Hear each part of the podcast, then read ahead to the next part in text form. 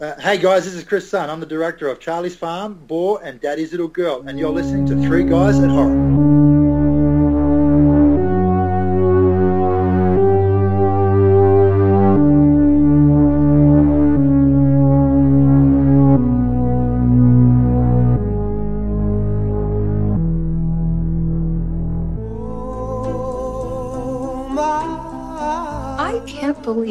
That in half an hour I will be a part of the Le Domas Gaming Dynasty Empire. Uh, Dominion. We prefer Dominion. I honestly can't wait to be a part of your family.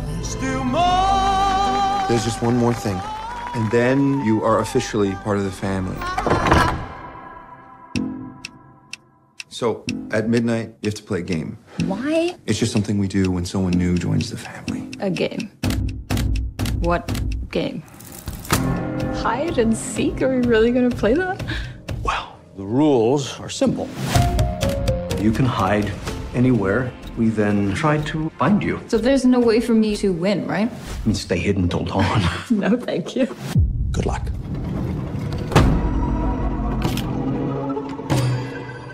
What the hell is this? How old is this thing?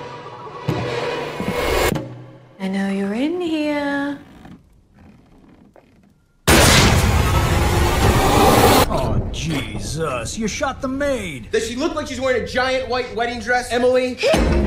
Holy shit! I had to play along so that I can get you out. Insane. They think they have to kill you before sunrise. Or something very bad will happen to the family. If we don't find her and perform the ritual, we're all dead. Found her. God damn it! Emily! I don't know what I'm doing! And today's video is called Getting to Know Your Crossbow. I forgot my gun. Why don't you just use mine? Mr. Le Domas, I just saw her running. Oh my god! Oh! Oh! You're just another sacrifice. Do you think this is a fucking game? Yes, hide and seek. Remember? You wanted to get married. No, I'm sorry. I'm sorry. I'm sorry.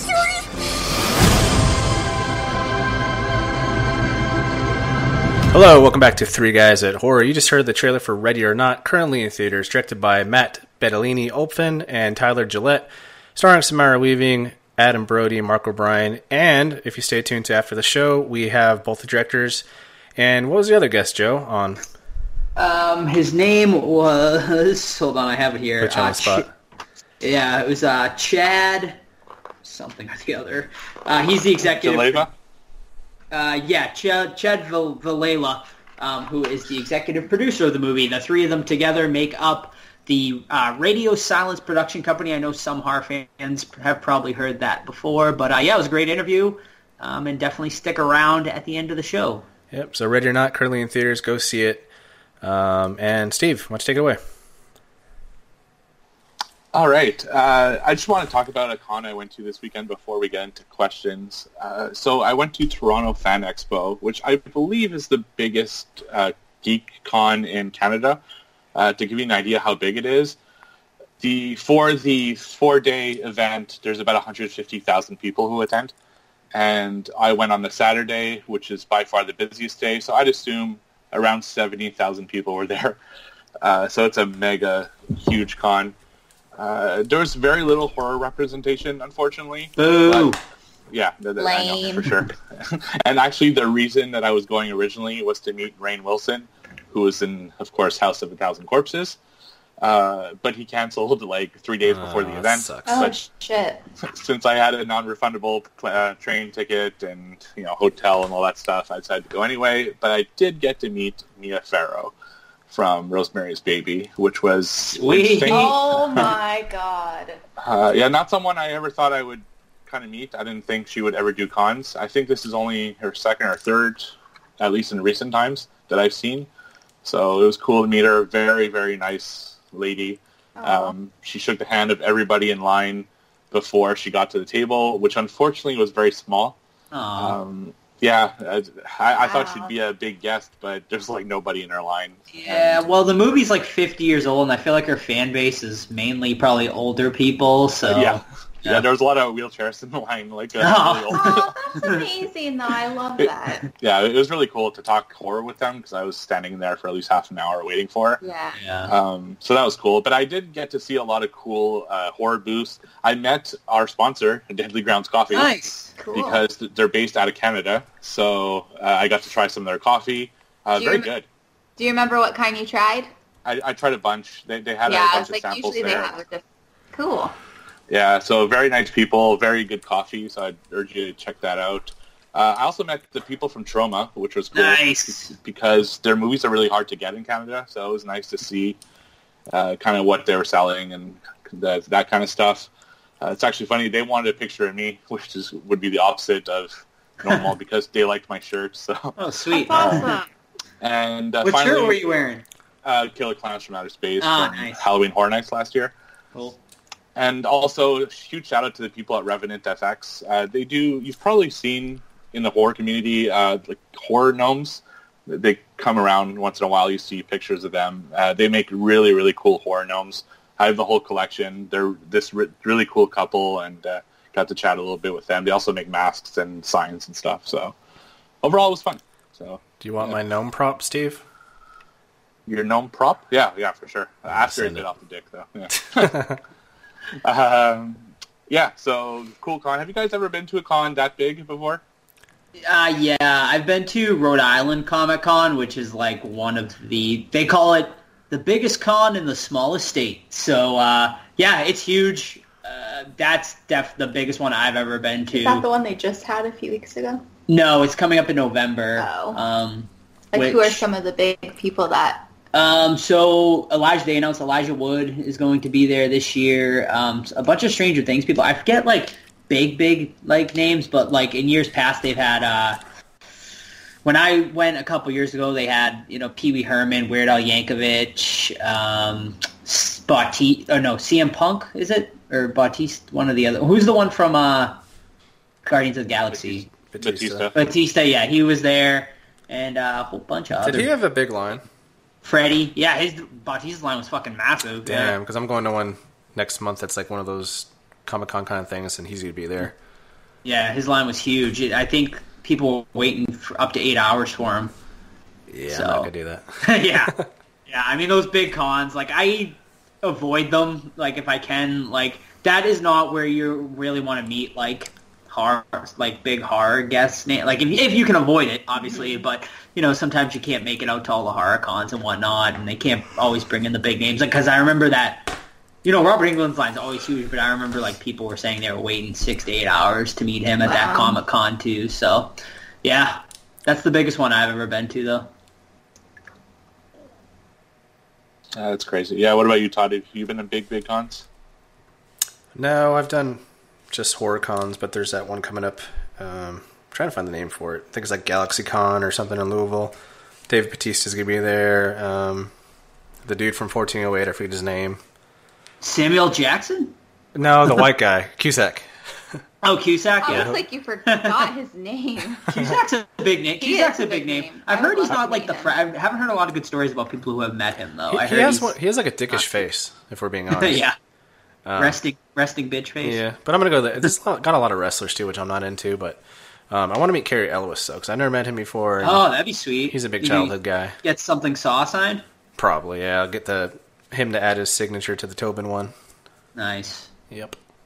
Cool. So did you The, just the met- one thing. Oh, sorry. Go Did you, did you just met Farrow, Steve? Mia Farrow. Uh, yeah. I mean, I walked around, loo- looked at the other ones. Uh, there was the guy. I forget his name right now. That did um, RoboCop right next to her. Paul Verhoeven. No, the uh, the actor. Oh, The new? name? Wait, the new one no, or the, the, old? no, the, the old. Oh, original RoboCop. Oh, uh, Yeah. Peter Weller. That's right, Peter Oh, Weller. that's legit, man. Be, be, That is because yeah, they had a um, a Blade Runner reunion. Um, unfortunately, Rutger Hauer passed away, and one of the other ones didn't make it to the con, so it was- ended up pretty much just being him. But No uh, Harrison yeah, it was Ford? cool to see. No, no Harrison Ford, of course.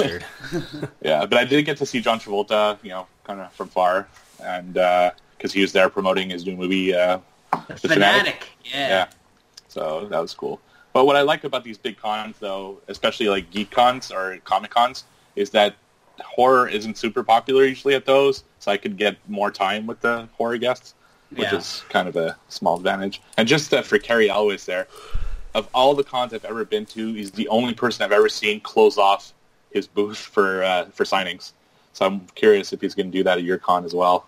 Oh, Yeah. oh, like he's like like like in a separate room or something. No, no, not even. So it's like you know how at cons they have like a huge row of all the tables with each celebrity.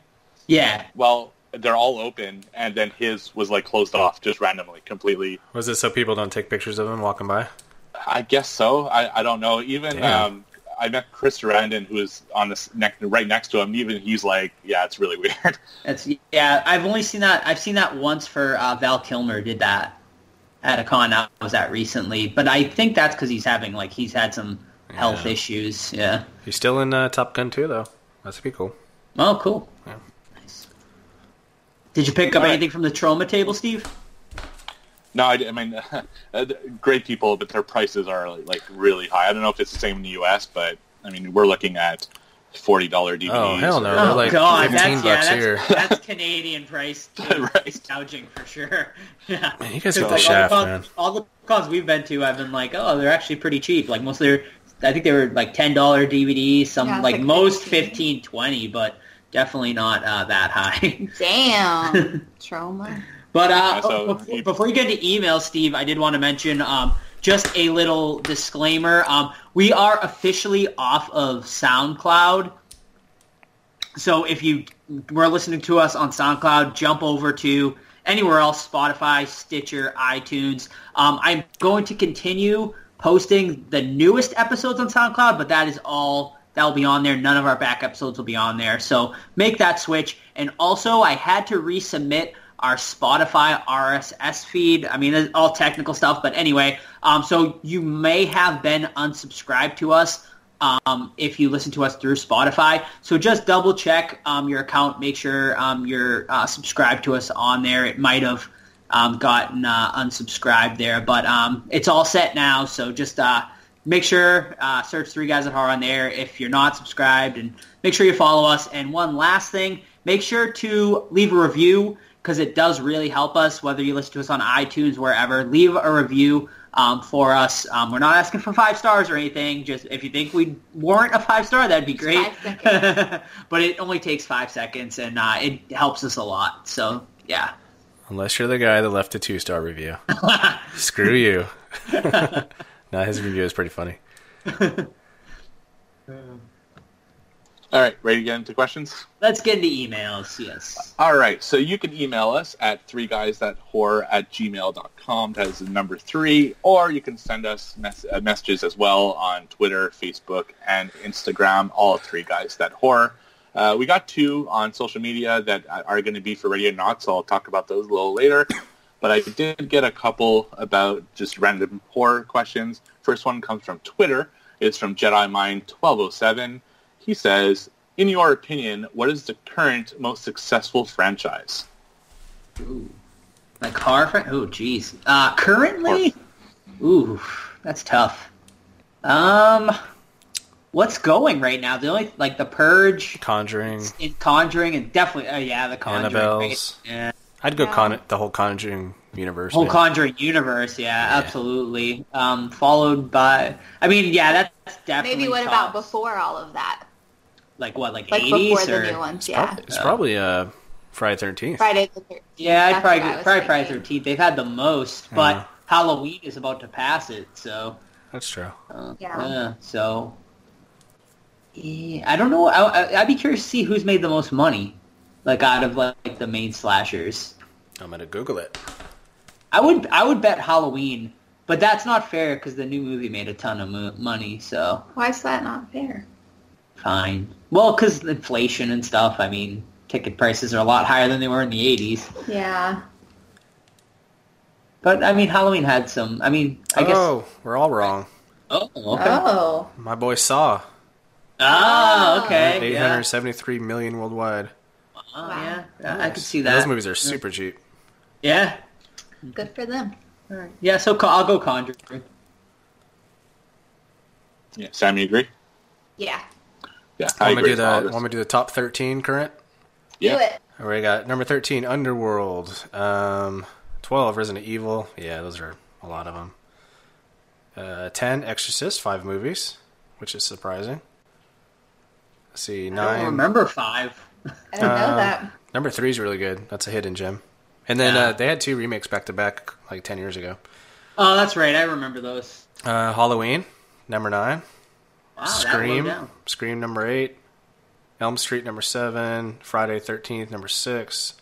Paranormal number five. Oh yeah, those are big. Oh. Yeah. Jaws number four. Oh, this one says Saw is at number seven. This must be old. The Conjuring. Oh no, they're adding The Conjuring. The Conjuring is number two, and Alien at one with eight films. Wow, the Alien franchise. Huh? Oh, Cool. cool. Very cool. All right. Uh, next question from Jedi Mind is Creepshow versus Tales from the Crypt. What do you got? Ooh. Tails. Uh, we got we got like five seasons of Tales, right? So Yeah, it's kind of not fair because you got two Creepshow movies that equal like six or seven. Well, three Creepshow movies, but I don't think anyone counts the third one. So really, you got like seven shorts versus like five whole seasons of Tales from the Crypt. Not really fair, um, but I mean, I gotta go Tales just because I can watch those anytime. yeah, I agree. How, we, how about we go movie versus movie then? Cry- Tales from the Crypt had a couple movies. They did. Um, I would still go. I'd go Creepshow then. I go I go Creepshow two, part two, not two. Part two. Yeah, Yeah. two's great. Anybody else? I think Steve's, Steve's Yeah, I- muted. Yeah, I was waiting for Sam to answer. Sam, you got anything? Tails. Tales? Not changing my answer. And yeah, I- I'd go Creepshow for going for the movies. If we include a TV show, I'd go Tales as well because there's just so much more to, uh, and a better host for Tales. So uh, I do like Creepshow one better than two, though. I know you guys. I think both of you and I don't know, yeah, all three of I, you. I prefer two. Well, what is it about two that you guys like more than one? It's been forever since I've seen two. I think one's I Um, think one's kind of boring during a, a few of the segments. To be honest, like the cockroach one's kind of boring to me, and Stephen King's one is just terrible because of his acting. Yeah, I think the second one just flows better to me. Like even like my favorite segment, my favorite segment's probably um, the crate one in the first one, but that one kind of go even goes a little too long for its own good. But I mean, they're all it, they're both really good. I just prefer two. Okay. Yeah. Well, see, I, I really like the first segment, uh, the one with the birthday. No, And yeah, also- that's a great yeah. one. I also Father's really Day. like the one with uh, Leslie Nielsen. So And who else, Steve? and Ted Danson. And who else, Steve? I don't remember the other Gaylen, one. Gaylen Ross. Was it Gaylen Ross? Yeah, she's oh in shit! Yeah, it is. Oh my god. I, yeah, I need to watch Creepshow again. Dawn of the Dead, right? Yeah. You got it. Yeah. All right. Uh, so next question, still from Jedi Mind, is what's your favorite demonic, satanic horror film, not including The Exorcist? Sorry, Steve. Uh, ooh, that's a good question. First one that pops in my head is The House of the Devil.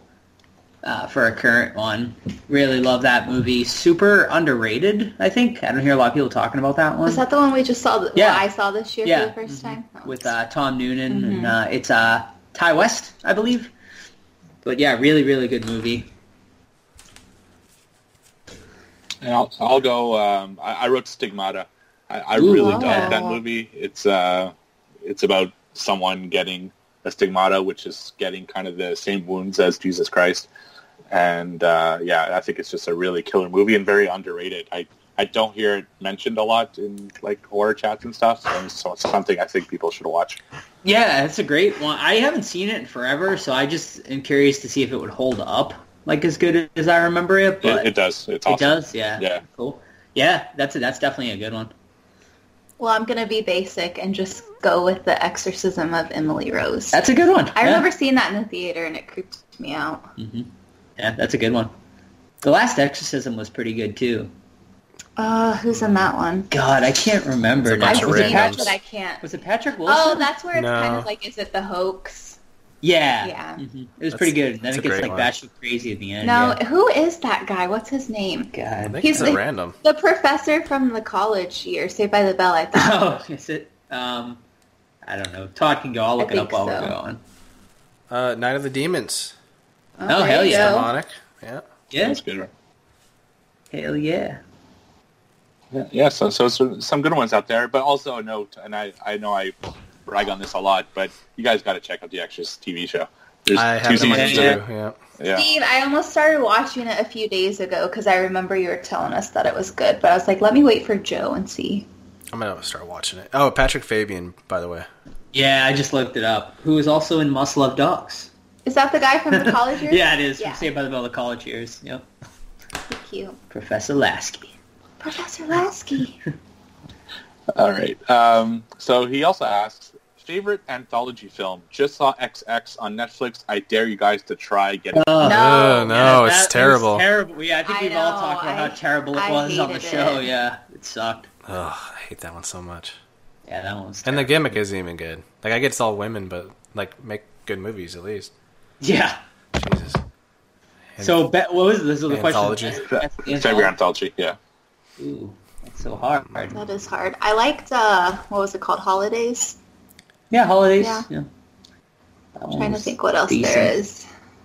I mean, Creep Show, obviously, like Well, yeah. one and two are like the ultimate ones. I was thinking of like something. I'm gonna new. I'm gonna Yeah. throw out All Hallows Eve, the first one. Yeah, that's a good one. Yeah, that's a solid. Except for the alien. Yeah, segment. it's pretty weak. The rest of the movie's really good, but that alien segment's terrible.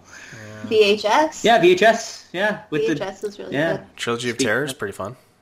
Yeah, Trilogy of Terror is really fun. Yeah, v- VHS and VHS two were both really good actually. I don't think Um, I've seen part two. two is good. Two is good as well. There's a three, right? I feel like it wasn't. There is. I think. I think three is called Viral, and that one Oh, wasn't yeah, as good. no. Yeah, that one was weak. You know what I haven't seen though is ABCs of Death. I don't think I've seen any of those. Yeah, they're. I haven't. This ABC's of Death Two was better. Um, they're f- f- okay. They're decent. You know, it's 26 short films, so like each one's only like two or three minutes long. So, Mm-hmm. but there there's a couple of real gems in there. So, I mean, I'd say they're worth like a one-time watch. Yeah. Yeah, and I agree with you guys. Creep Show is probably my favorite, and I'm going to talk about VHS and my what watched. So stay tuned for that. Uh, we do have a non-horror question. Do you guys want to answer that, or should I just skip it? Yes, No, let's, sir. let's hear. it. All right, it's still it's the last question from Jedi Mind Twelve Seven. Uh, he asked not horror related, but how about that Star Wars Episode Nine tease? I didn't see it yet. Get Oh, out of here! what? Get out of here, Mondo. The new Star Wars Starless tease. trailer. Yeah. Oh. Um, I he knows where I stand with part two. So do you guys. It was it was terrible, and me and him argue about that pretty much every time we talk. Um, I I don't know. I, I don't want to get excited because part two is so bad, but I kind of have faith in JJ being a super nerd. He might be able to get it back on track. But who knows? I don't know. So what is that coming out next year? Uh, I Christmas, I think this year. Christmas. Oh, Merry Christmas And this to is the end of the you Star Wars this fans. is the end of this trilogy. The Rise of Starwalker. I don't even know what that means. So like Wait, Star, wait. Never. they've Starwalker, not all- Starwalker. Skywalker. Skywalker. There you go. So like every Star Wars has had like trilogies, Got you know, it. like so this is like the new trilogy that's Okay. gonna end, and then there'll be another story at some point, I'm sure. What do you think, Steve? Yeah, I mean, it, it, it looked it looked pretty good. It it actually looks really dark. Like even C-3PO seems to have gone like dark in that movie. He's got red eyes and stuff. Um, and then Rey, the main antagonist of the new trilogy, also seems to have gone to the dark side. So this might be the darkest Star Wars that we've ever seen, and that's saying a lot because Episode Three was kind of dark as well. There was some stuff in there that was kind of like, wow, can't believe they went there. I loved So- you.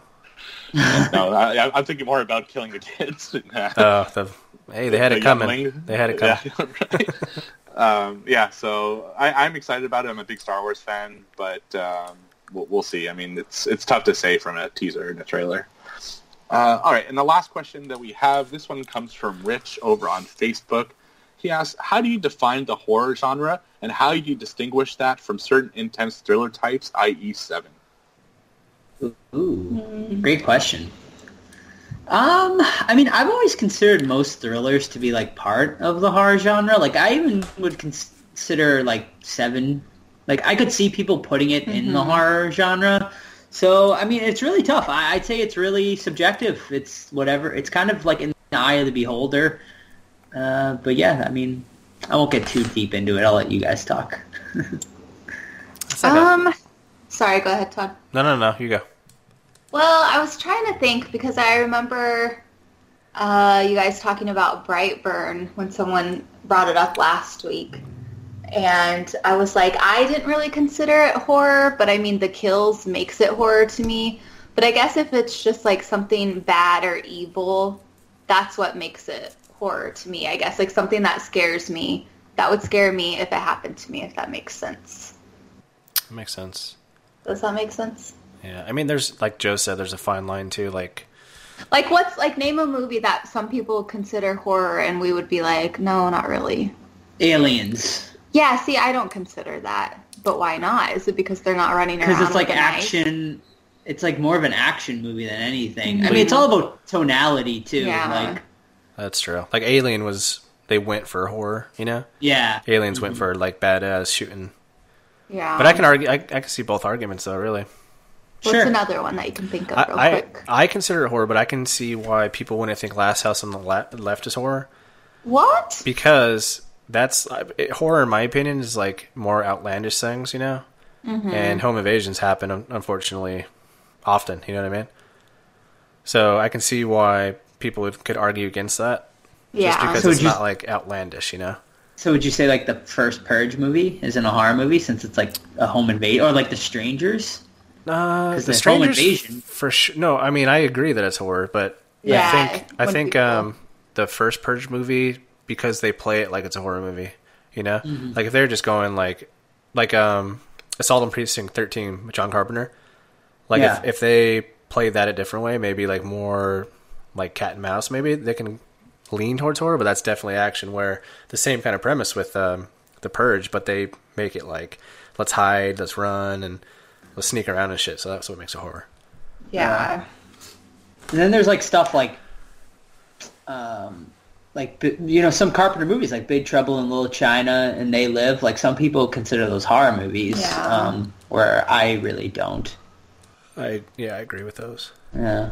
So yeah, I I mean it's really just like a I think it's just thing. your- yeah, yeah, it's your just your. own- I, I'd say it's more of an opinion. Anything that's gonna, I mean, that sounds so lame. Like anything that's gonna scare me is horror to me. But anything bad and evil, shit, get that shit out of here. Don't kill me. What about like dark gothic stuff like Edward Scissorhands? I would go horror with that. I would yeah. say like You'd go fantasy horror horror. with that? yeah. 'Cause It's pretty fucking creepy. He does kill that dude. Yeah. Like, and there's definitely some like horrific stuff going on in it. Who, who said fancy horror? fantasy. I said Oh, fantasy. Oh, fan- I like I fancy did. though. yeah. What would be fancy horror? What would you Um, like? Pride the and Witch? Pride and Prejudice and Zombies. yeah. Right. Oh, okay. I guess tonight could be classified as fancy horror in a way. Yeah. Classy horror. Yeah. Yeah, horror, horror is such a diverse genre, maybe more diverse than any other genre out there, because Yeah. there can be elements of comedy and there can be elements of drama and elements of everything. I mean, it's just such a. That's what I love so much about horror is that it's not always just straight up, you know, trying to scare you. There's multiple layers, and that's what makes it so interesting. And there's like for me, uh, whatever, if anything is even remotely horror, I put it in my horror section just because it's easier for me to find. So whether it be uh, Seven or Ghostbusters, even uh, to me, they're kind of in the horror genre. I mean, you know, Ghostbusters is a film about paranormal act- activity guys who do, who fight ghosts, and there's like all, kind of a zombie guy, and there's demons, and there's like all sorts of stuff, possession. So just because it's a little funny, you know, people consider it a comedy and not a horror film. So I kind of disagree in that sense. Yeah. But it's it, it's really up to you. I mean, it's it's just the way it is. It's uh, it doesn't need to be put into a box. I guess is what I'm Yeah. down to. Definitely. Where do you sit on Upgrade, Steve? I haven't seen it, so that's where I sit. Ooh, Great movie. what about No, but- Overlord? Uh, that's a World War II one, right? Yeah. Yep. Uh, yeah, I, I'd say it's horror. It's like kind of yeah. I- I'd put it into horror. It's kind of experimental and yeah. I, I think I'd put it in the horror genre because just because of the tone and the kind of darkness of the film and a lot of it is in kind of like you know these uh, caves and stuff. It's yeah. I'd put it there. Here's a good one, and a lot of people argue this one: Silence of the Lambs. I'd say it's horror. I would too, but a lot of But people don't also along it with horror. like suspense and thriller. I think I read it somewhere where it's like a conspiracy that they made Thriller just so they can give horror movies like awards. yeah, Yeah. Mm-hmm. I think I forgot where I read that, so I'm taking someone's credit. But um, see, I can see the argument both ways for that one, but I would still put it as horror. Yeah, and I, I agree. I mean, uh, it's kind of in the same vein as Seven for me, or anything like that. It's uh, it's got a lot of enough horror elements, I think, to be considered a horror film. So, yeah, Nice. horror. Uh, so that's all the questions we had. Thank you everyone for sending them in. Don't forget you can email us those questions at three guys at horror gmail.com or write them in on Facebook, Twitter, or uh, Instagram. Hell yeah. All right. So what do we got next? It's uh, What we've been watching. what we've been watching. All right, Joe, you want to start us off? Sure. um, I I don't know if I talked about this last episode, so I'll start with it. You guys can tell me if I did. Clown Motel. Well, that sounds fun. No. Yeah, no, no, okay, I didn't. I didn't. wasn't sure if I talked about this. So, Clown Motel is based. They basically made this movie based off the actual Clown Motel that's in somewhere in Nevada, um, and they actually filmed it there too, if I'm not mistaken. But um, like the basic premise is, um, well, this one stars Ari Lehman, um, Oh. so that should tell you a little bit where the quality of this movie um, lays um, or lies. Um, but basically, it's like these group. Um, so basically, these two groups. One is coming from um, their back from their bachelorette party. Um, the other guys are paranormal investigators, like you know, uh, in an RV that like are going around the country looking for paranormal stuff. Um, they both, you know, intersect. The two groups intersect at this clown motel. They show up. There's no one there and whatnot, and um, all of a sudden things take a spooky supernatural turn. Basically, like all of these clowns we find out died in like this like um, horrific fire um, way back um, years ago, and now they're all you know looking for vengeance. Um, yeah, I mean this one's like super low budge. Um, has some decent fun stuff in it, but overall, I would say it's it's a miss um, for me. I, I would skip it. Were the clowns cool? Some of the clowns were cool. Um, Ari Lehman was like super overacting in this. Um, he was like the main clown guy, and then you have like all these other random clowns. Um, like I said, it's just like so low budge where like the ki- none of the kills are super inventive and just don't look all that great and stuff. So I mean, it kept me like entertained for the most part for the duration, but like after I finished it, I'm like, would I watch this again? No. So Yeah. I wouldn't. I would say skip it. Okay. Who's next? Um, I guess I'll go. No, I'm not going to talk about Housewives. Sorry to let you down, Steve. Damn it, Sam. Come on, I really wanted my Housewives of Beverly Hills update. Another Oh. Halloween episode, perhaps? Hey, I did see that they do have a Housewives of Oh, Canada. Jesus. Move it on. I was like, should I start it? Um, well, surprise, surprise, I know I haven't really watched much. But the other night I did start watching, um, is it horror? BuzzFeed Unsolved. Is anyone familiar with BuzzFeed Unsolved? I'm not, but um, BuzzFeed is like the sh- shitty news. uh, Yeah, it company. is pretty shitty. Well, this is how shitty they are because um, I was watching it on Hulu and they just do a bunch of small episodes. I don't know if the actual episodes on YouTube, on their YouTube channel, are a lot longer. Um, but on Hulu, all the episodes are like just a few minutes, some 15 minutes. Um, but if you guys are familiar with the YouTuber Shane Dawson, he used to do a bunch of spooky conspiracy theory videos. They literally copied off of like all his videos. And I found that interesting because that's what everyone says is they copy off of every other creator and I didn't like it, so I stopped watching it. Okay. so don't watch it. It's not spooky, it's not creepy. It's a waste of time. Damn it. I only have one title, and it's uh, Species. One? Yeah, I only have, I only watched one. I've been slacking. But uh, Species from the '90s. Uh, I hadn't seen it in a long time. Man, Natasha is great looking. Um, apart from some terrible CGI, um, it's acceptable, I guess, from the time because it's pretty new back then. Uh, pretty good movie, man. Great gore, uh, decent acting. Although Michael Madsen, he plays like the freaking same character in every movie he does. But I mean, I guess he's lovable for that. And the boob tentacles, um, top notch. So highly recommend this movie. really good stuff. Boob tentacles, top notch. Love it. I know, sounds like top notch. I was like, oh, Top notch boob tentacles. Titty top notch. that was a great pair. Yeah, that was. Uh, yeah, yeah, yeah. De- definitely an important film in my uh, early teens for. for Oh, yeah. reasons. Absolutely. Oh. Same. yeah. I wonder um, why.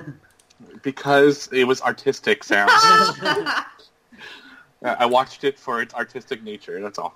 yeah. Um, my first watch. Uh, so we we were talking to the directors of Ready or Not uh, yesterday, and one of their first things that they had done is a segment in VHS, and it's also something Joe had recommended to me in one of the past episodes. So I checked it out. Uh, pretty decent film. It's an anthology. There are two of these stories that I kind of really liked. Uh, the first one involving this like crazy gargoyle demon girl who uh, like has sex with people and then eats them and stuff, which was just absolutely crazy. And actually, the segment that those people did, uh, which was kind of these three guys go to a house and there's all these haunting activity and they discover an exorcism that's being done and then a bunch of stuff happens. Uh, the movie was pretty solid. I I only say I'd like fifty percent of the uh, different stories though, so it wasn't like a super big recommended film for me. But uh, if you like anthology films, I would recommend it, especially for the first uh, the first part, which I thought was the most solid. So VHS, not bad. Yeah, they actually made, I can't remember the name of it, I'll have to look it up, but they actually made a feature-length movie based on that first story with of like that gargoyle vampire woman or whatever. Oh, really? Okay, yeah. Yeah, it was, it's okay. It were it worked better as a short, but it, it's it's a decent watch. The girl who played that gargoyle lady was like super creepy. It's so she Yeah. really sold that role. And I'm yeah. pretty sure it's played by the same actress in the movie, in the full-length movie too, if I'm not mistaken. I'll have to look that up. Yeah. Um, all right, I'll go. Uh, my next watch was The Burning. Um, I don't know if you guys have seen this one. It's a, I think, 1981 slasher flick. Anyone seen it? Mm-mm. The Burning, Nope. Yeah, Yes. all right. The Burning. Uh, yeah, uh, super underrated slasher flick. Uh, I had seen it before, but it had been a really long time, so it was pretty much a fresh watch for me. Uh, basic plot synopsis is these kids um, basically play this practical joke on this guy at the summer camp, um, and the prank goes wrong. The dude gets severely burned, and uh, he escapes from the hospital later on, heads to a new summer camp to exact his revenge on these new campers. Um, yeah, super fun movie. Um, the summer camp setting is great in it. Um, some pretty cool kills. The fucking guy is really creepy looking. Uh, I wish like you saw him a little more because most of the kills are, you know, they don't show his face, you know. Um, but when they do, it's really fucking cool and creepy looking. I wish they made sequels because this would have made a great franchise. It's too bad that we never got any sequels with it, but uh, a movie I think actually could be a really good remake. Actually, some you know, so maybe one day we'll see something. But uh, yeah, The Burning, absolutely loved it. Couldn't uh, definite recommend. Yeah, Tommy Savini does uh, effects for it too. Did he? Oh, I didn't. cool. That I didn't know. And, And, uh, Jason Ale- Jason Alexander's in it with a full head of hair. Yeah, and he's a little heart heartthrob in that one. Yeah, yeah. But I um, have to check it out. um, It's a great, great summer camp movie like that, and like uh, Sleepaway like camp would be like a great double feature. Mm-hmm. and for those of you that want to buy it, Scream Factory has a pretty good edition out. So grab it. Nice. Cool. Sam, you Okay. had nothing else? You have something else? I do, Awesome. but it's not as cool either. Um, so did we talk about Lucifer? Steve, do you watch that? I do not know. Whatever. well, it's a show about Lucifer. It's this guy who's It is. Lucifer. um, I've only watched like the first three episodes, and I liked it so far. It's like kind of is a high roller, I guess you could say, and obviously he's handsome, and eventually he starts using his bad power for good. So I'll keep you posted if I like it. Okay. What a what a hypocrite, dude. Lucifer. Lucifer. he just needs to be bad all the time. You like him because he's like a bad boy. I actually don't like bad boys. Oh, okay. so drop the act, Joe. Uh, does anyone else got anything, or should I go? Yeah, uh, I, I got I got one more. Oh, I got two more, but I can do one if. Uh, uh, so yeah, so uh, on Twitter, I've been having a little bit of a back and forth with Jedi Mind, so Mondo, Nice. and we were daring each other to watch really bad horror films. Nice.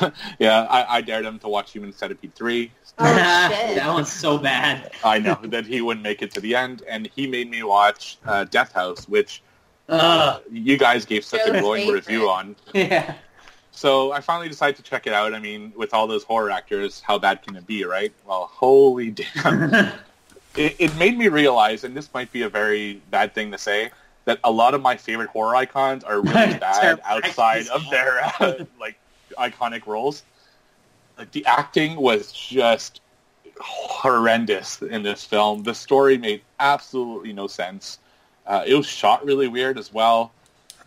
There's not a lot of good things I could say about this uh, this movie. Uh, great shower scene, so that's the one thing, one point there. And there was this really cool scene with kind of these creatures yelling into a like a PA system, which was super out of place. I don't know what its purpose was, but it looked really cool and the creatures look cool. But other than that, I could not not recommend this enough. It's so bad. Uh, I'm glad I watched it because it was on my list of things to watch, and I'm glad I could finish my little dare with uh, with Mondo there. But uh, yeah, he, he better watch Human Centipede three if they made me sit through that garbage. So. Yeah, it, it's too bad because that film was written by Gunnar before he died, and then like they like made it after he died. But man, I sure he's like crying up in uh, heaven right now after seeing that. Uh, yeah, it's awful. It's so bad. Uh, all right. I, well, this one me and Sam can both talk about because we just watched it uh, the other night. Uh, the movie is called In Fabric, which is a 2019 release. Um, basically, the plot synopsis is um, a haunted dress. Essentially, it's uh, you know, like a depart. They go, you know, this de- this lady goes into a department store. She buys this dress, and like it basically is like haunted, and like the dress kind of follows you around. Like even if you try to get rid of it, and uh, it kind of like goes weird because it kind of almost turns into an anthology movie because Mhm. like the dress leaves this lady, and then like the movie like it's like a whole nother different story and movie with this other guy who um, obtains the dress. So, uh, oh man, overall, I did not like this movie at all. It was all um, style, no substance. You know, it, it reminded, it had a lot of, sus- the beginning reminded me a lot of like Suspiria because like, you know, you get like this thing where it's like it seems like there's witches, like witches own this department store where the dress comes from, but it never gets fleshed out, and you never find out if like they are witches. It's kind of assumed that they are, but you never really get, you never really get a lot You don't get explained any, to you. anything. Um, so yeah, I I pretty much hated it. I did not like it at all. Um, I mean, yeah. I liked the way it was about also about like uh, consumerism and all of that shit, and it had like an awesome soundtrack, like a lot of uh, I don't know, I wouldn't call it psychedelic, but like a lot of seventies yeah, like kind of like a synthesizer Yeah. um, type music. I mean, it like it felt like the movie like was a '70s movie. You know that Yeah. that you know. Um, so that was kind of it was like a cool vibe it to was. it. But um, but yeah, the story just wasn't good, and it just it didn't go. The story really didn't go anywhere. So super disappointing. there was this one scene um, where one of like you assume he's like the leader witch, like a what is it? What's a man witch called? A warlock? A warlock. Thank you. I couldn't think of it. Um, well, he's like staring in the window, and one of his witches has a mannequin, and they kind of uh, they like rub they take care it, they take care of them because they eventually become humans, but they don't ever They go into explain that. why. So one of the witches is caressing this mannequin, like bringing her to life eventually, and she's like, petting on her like pubic bone area, and then like and then it she has, a huge bush. Yeah, it has like a huge like pubic bush, and then she's like slowly kind of fingering this mannequin. yeah, mannequin, and, like, it's bu- like, like, blood's pouring out. yeah, of, like, it's so vagina. bizarre. And then the warlock's at the window just jerking off his old penis, and it's like what and then the he fuck? comes and like it actually shows the cum like flying. Yeah, they out, do like, a close-up slow-mo little What the hell is montage. this? Yeah. Jeez. We were really excited about it, but after I was like, I don't want to see your old cum shot, sir. it had like pretty high ratings on IMDb, and it was getting some like buzz. Um, but yeah, it was like really, and I like like artistic type horror movies, but it needs to have some sort of point and needs to like go somewhere. And it this one didn't at Yeah. all. Like I said, all style, no substance. Skip it. I I did not like it at all. I mean, watch it if you're doing laundry. Don't know. I wouldn't even. I wouldn't even bother. Watch it if you're at the grocery store. No. Let it play. like you like for your dog. Fall asleep to it. Maybe Uh, you'll jerk off to it with I the would- cum shots. Who knows? Uh, no. Uh, no, I'm good. Pass. but uh, yeah, that's all That we got. a- that was a resounding review there. I, I can't wait to watch it. Wow. I, I had one more. I won't talk about it too much. Uh, so because I was going on a train trip to uh, to Toronto, I had a lot of time on my hands. And so I actually listen, started listening to the entire back catalog of this show, It's just so I can study up on all the movies you guys seen, so I can be better at trivia. And since I started from the beginning, I decided to watch Cannibal Holocaust as one of your first shows. I think it was episode six.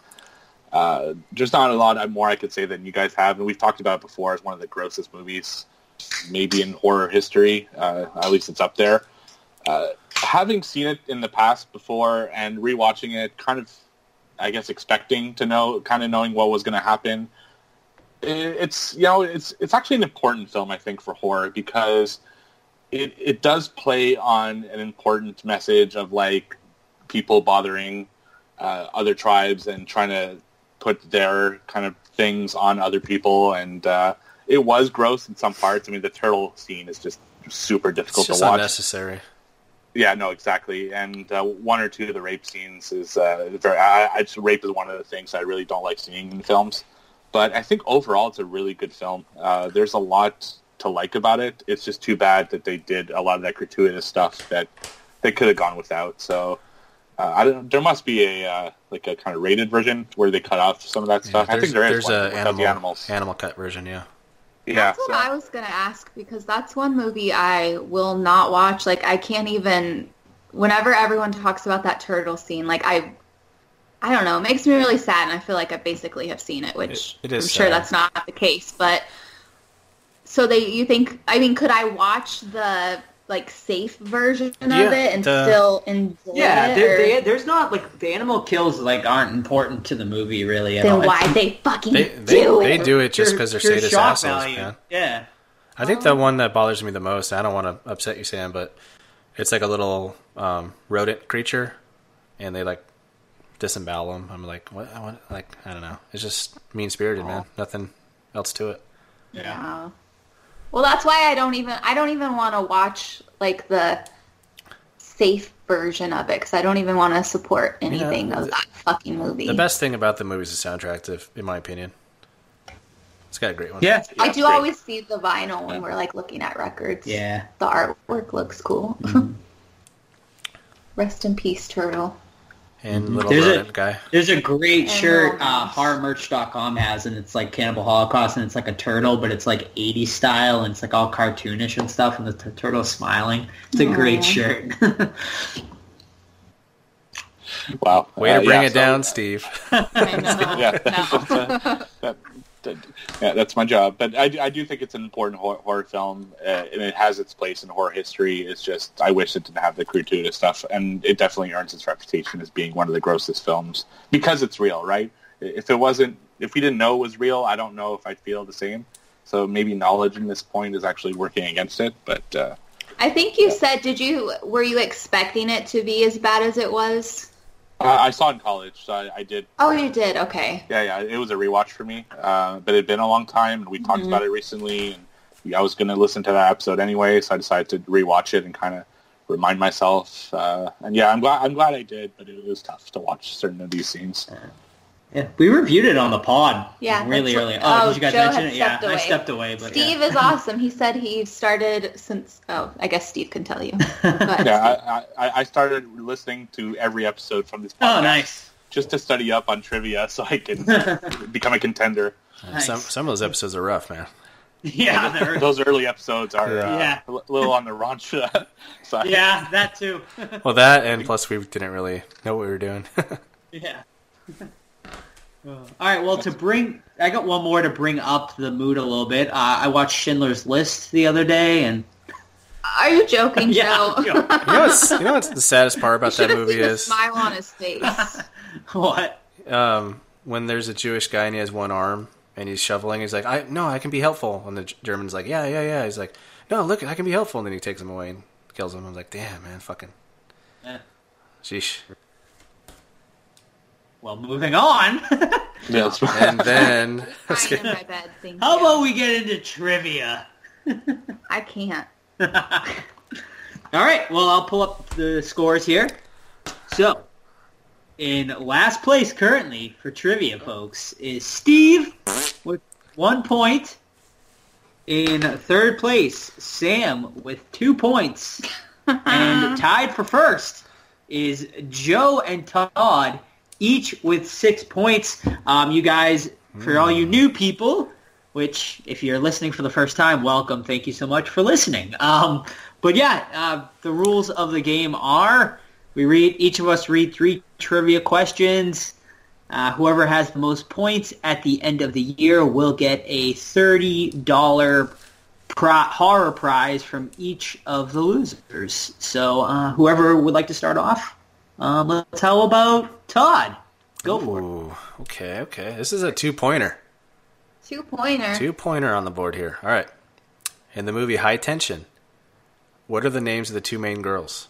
Uh, Oh man, I don't remember. Maria. Ooh, Sam's got one point on the board. Shit, Sam.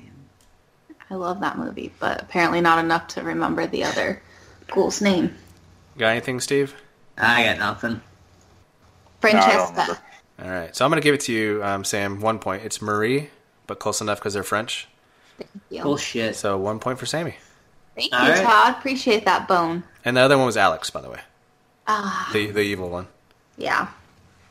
Alrighty. Sam. The hot one. She's cute, right? Oh, she's hot, dude. yeah. Hell yeah. All right, guys. So, since we are reviewing Ready or Not, all of my trivia questions are Ready or Not. Oh. Because that's how much I loved it. Me too, sister. Spoilers. All right. Favorite In of the the year? movie. What? Huh? Go ahead. What? In the movie, Grace sheds her satin heels. All stars. a pair of All stars. Pink. All stars full. Converse. Well, it's the same thing. you someone gets another point if they say what color. I said pink already.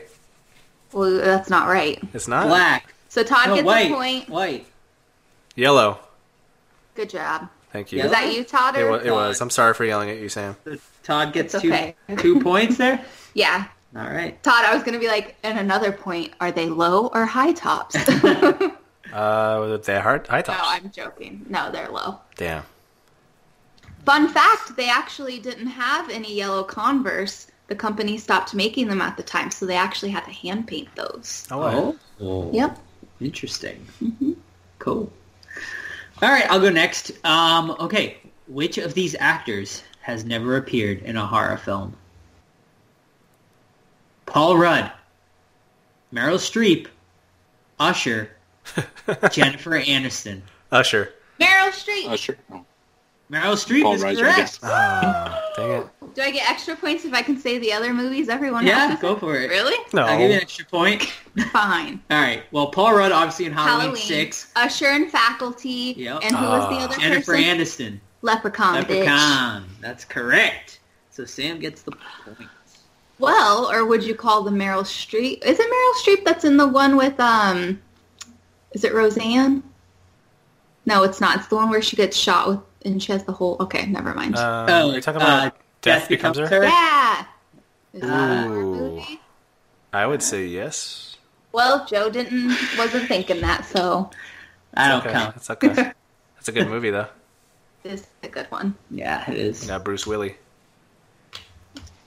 All right. Um, so my question: In Us, what horror T-shirt is the little boy wearing? Thriller, Jaws. Michael Jackson. Jaws. No, little boy. Jaws. Jaws. Yeah, No, said it, Todd. Sam. Todd. No, That was Todd was said Tom. it It was. Todd. Okay. Thank you, Sammy. You're welcome. All right. Back, Todd. back But give me a point if I tell you what horror name he has. No, I'm just you guys like I'm like give me some mm-hmm. points for my own trivia questions. Hey, you got more uh, than me. Jason. Alrighty, ready? Ready. Yes. In Reanimator, what is the first thing that Dr. West reanimates? Cat. Mouse. Jojo with the answer. Yes. A little kitty cat. Meow. Yes. Joe's on the board. Cat dead. Details later. Yeah. Sammy. Oh, is it my turn? I Yeah. thought it was yours. That's Oh, okay. yours. All right. Let's see. Okay. Besides the new release, Ready or Not, what other well-known horror movies? VHS. Uh, girl Wait. next door. Babysit is the babysitter. Wait. what other horror movies does Adam Brody appear in? Oh, uh, ooh. Ooh. Um, This could be a three-pointer because I have three. Shit. fuck. Uh, the OC. Ha! Uh, Oh man, I didn't know he was in any horror movies. Shit. yeah. Which one's Adam Brody in this one? The brother. The Is it- brother. is it okay? He's the mhm. brother. He's in Scream Four, isn't he? Steve gets a point. Oh, Jen- oh, oh Jennifer's oh. body. Steve gets Oh. another point. Fucking I don't Steve know out of anything else. nowhere. Shit. I, I, I don't know what else though. Oh, that's right. He plays like the band guy, huh? Yeah. Darn. What's the last one? I have no idea. Seven days. The, The ring. Ring. Yep. Oh, He's in the okay. Oh, was he in the ring? Oh. Yeah. Oh, Is he an okay. adult in the ring? He's like a teenager. Okay. Interesting. Okay. Two Next points- question. Two points for the Stever. Yes, sir. Okay, what 1992 horror movie was filmed in Chicago's Cabrini Green Projects? Uh, the fucking. Candyman. Dang it! Yeah, Damn got it! Son of a bitch. I was gonna say something that might have came out wrong. so never mind. Yes, Cabrini Green, eh, which has been torn down. So, and apparently the new Candyman movie that Peele's doing, it's going to be about, it's going to take place like at Cabrini Green, but it's like gone now, and it's like gentrification, like and stuff like that. So, should be interesting. Mm-hmm. So, I'm excited. So it's gonna be all hipster. Yeah, exactly. All right. This is an American theme question for you guys. Oh, All right. America. Yeah, I'm giving you guys a break here. what first lady appeared in the horror movie Donovan's Brain? Um, that would be. Oh shoot. Um. Oh, fuck, Wait, what's what her name? question? What, what first lady appeared in the horror Uh. movie Donovan's Brain? Ooh, Um. Oh gosh. uh, Nancy Reagan. Fuck you, Yes. Joe. Damn it. That's correct. Yes, I've never even seen that movie. That was a pure fucking guess too. I knew she was an actress, so oh, cool. yeah. Bitch. All right. In the Evil Dead 2, this is gonna be a, a s- a little softball, guys. In the Evil Dead 2, what will the Deadites swallow? Your soul. Jojo got it. Yes. What was your question, Todd? What will the in Evil Dead 2, what will the Deadite swallow? Oh. Naughty. You're naughty. Samantha? Okay. Last question. Well, my last question. In the movie, ready or not, what does Grace use the sash off her wedding dress for? Oh, to choke and kill the guy. Good job. Yeah. I was gonna say who did she choke, but I couldn't remember. I don't know the the guy's name. name. Yeah. She choke out the butler. Yeah. she I couldn't does. remember if it was the butler or the Yeah. guy who googled the bow and arrow. Didn't the big guy? I think he just blew up, didn't he? he- Yeah. he blew up. Spoilers. Spoilers, yeah. People, Oh. who, people who listen before Oh. who listen. Sorry, guys. Just Uh, joking. All right. Next, my last question is: Which horror movie directed by Wes Craven made the most money in the United States? Scream. Scream. Boom, boom, boom. Hold on, it's multiple choice. Scream two. Scream. Scream, Scream Two, Scream Three, or Nightmare on Elm Street. Scream for Scream two. I'm going Scream three. Scream. Scream is the correct answer. Shit. Steve gets the point. Steve closes us out. All right. According to Shelley Duvall, how many doors did it take to get the famous "Here's Johnny" scene right in The Shining? And I'll give the point to the one who's closest. Oh, God. Um, Three. Three. Three. Kubrick's known for excessive shots. I'm going to say 50. All right. So you said three, 17, and 50? Yes. Joe, you got it right. Yeah! It was it was actually 60. Wow, that's crazy. Holy crap. Oh, yeah, there goes the alarm clock. Hell yeah. All right. Well, that is it for trivia this week, folks. So, um, for this round, we had Todd got three points, Sam got three points, Steve got four points, and Joe got five points. When did that motherfucker get five points? I don't know. For I don't know. real. Seriously. Joe. Listen back. Listen, I'm telling you. I, Jesus, five I've points. just been marking at one. He's doing two uh-huh. for every. I'm gonna start marking Shit. and keeping my own score. Okay, so after this week, we have Sam, uh, Steve in last place with four points. Sam in third place with five points. Todd in second place with nine points. And in first place, Joe ahead by two with 11 points. Did you have to say How many points did I two? get tonight? Uh, Steve, you got uh, three Yep. points tonight. Okay, perfect. Awesome. Thank you. Yes, sir. Thank you. Everyone thinks because you're a zombie, you don't know good coffee. Well, they're wrong. We have very active lifestyles. It's not all wandering the countryside aimlessly or scaring passing motorists. And we all love a good cup of joe. And there's only one brew that gets my seal of approval. Deadly Grounds coffee is my guilty pleasure. Bold, robust, delicious. It's coffee that can wake the dead. With over a dozen different roasts and flavors, Deadly Grounds can satisfy the most finicky of coffee addicts. The aroma is so intoxicating. It brings all of my neighbors out of the woodwork. Deadly Grounds coffee. Coffee to die for and zombie approved. It's good to get a little deadly.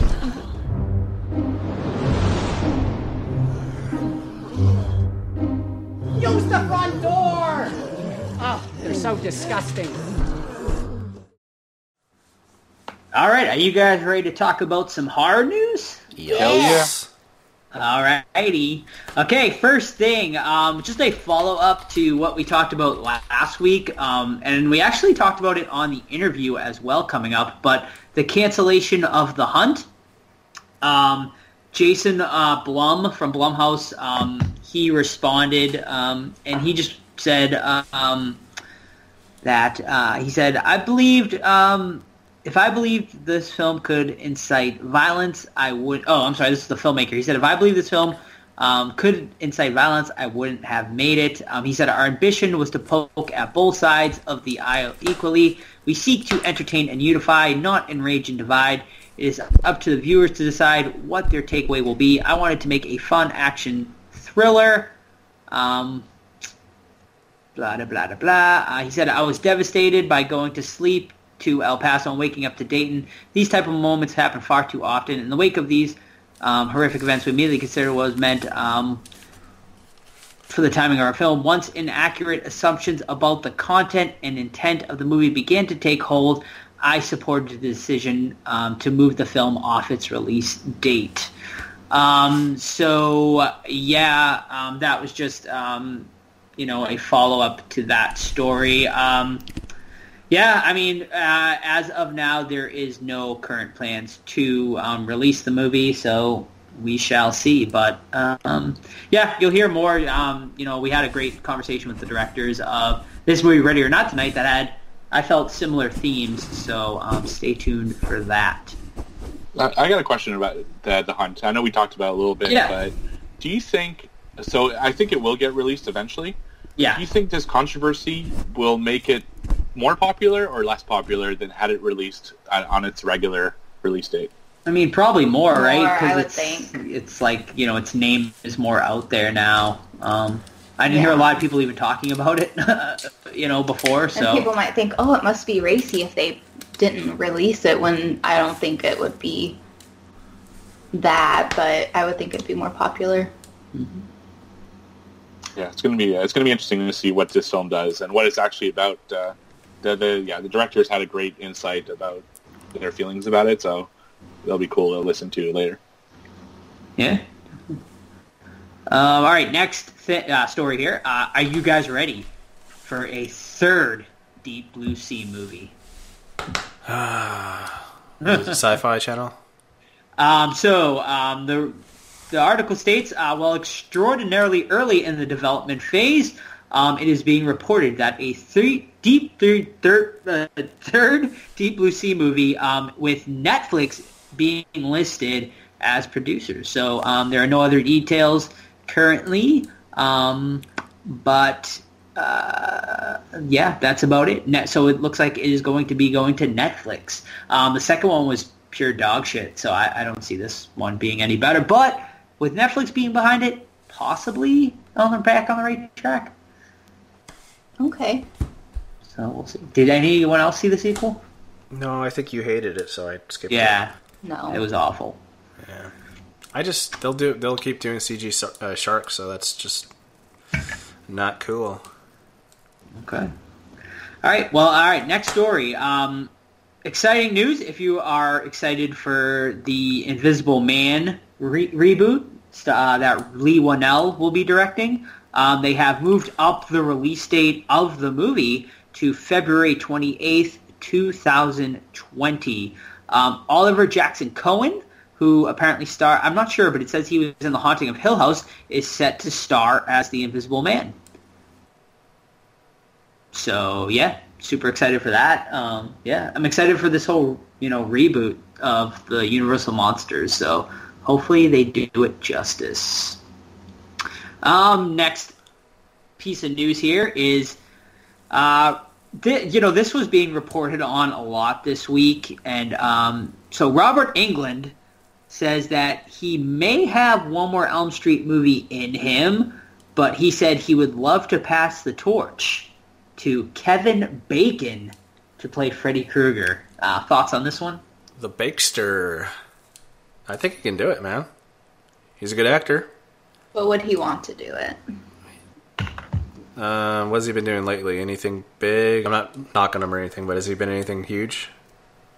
Yeah, actually, he just did a video on on I don't know some fucking big YouTube channel where he talked about all of his uh, movie roles, and he actually talked about his role in Friday the Thirteenth, and he said the most common photo when he meets fans that he signs is his death scene.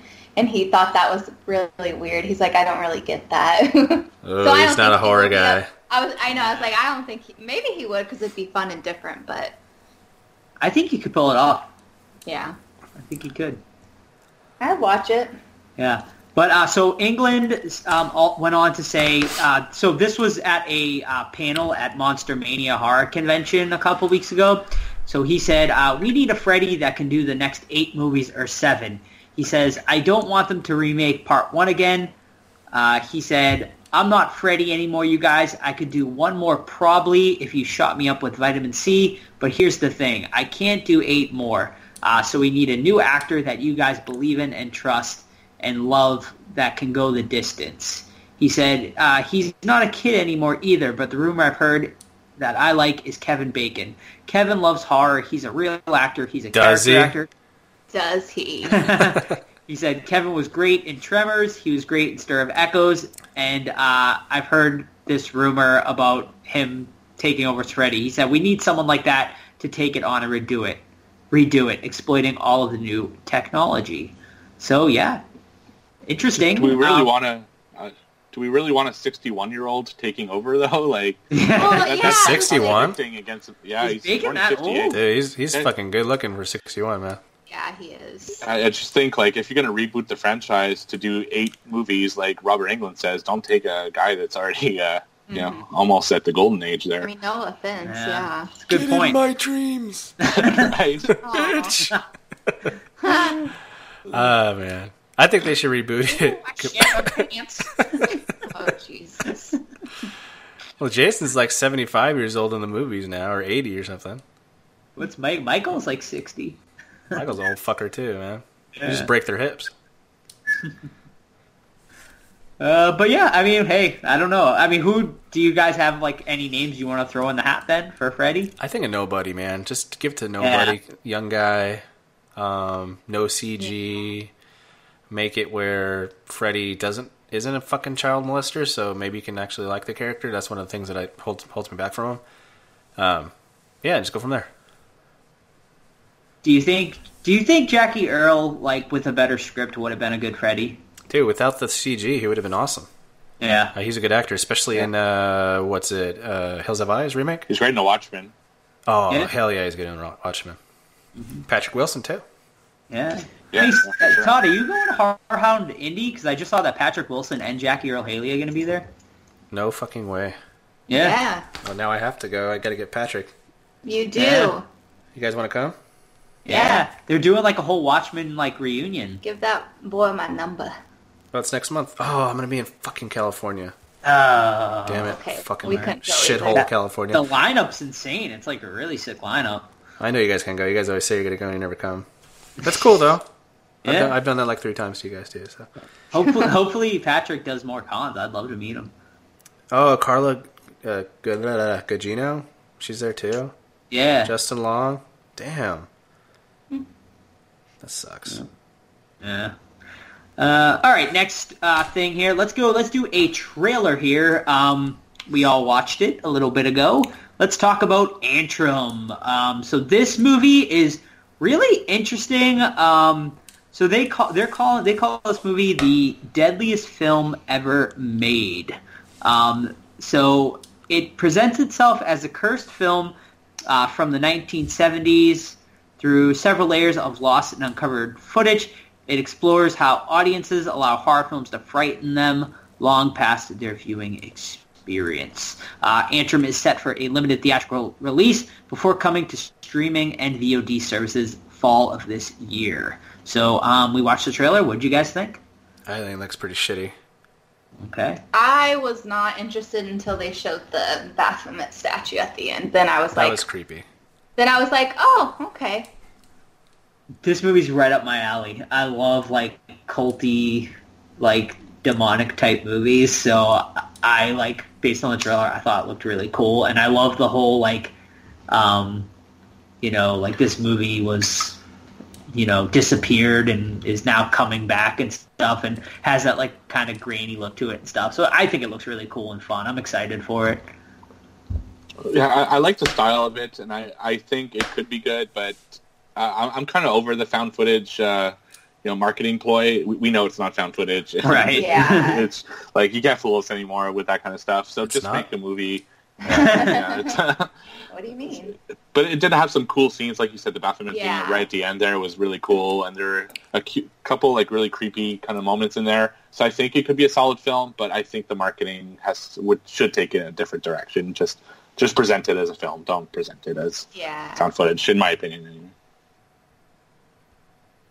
Sweet. All right. Cool. Uh, all right.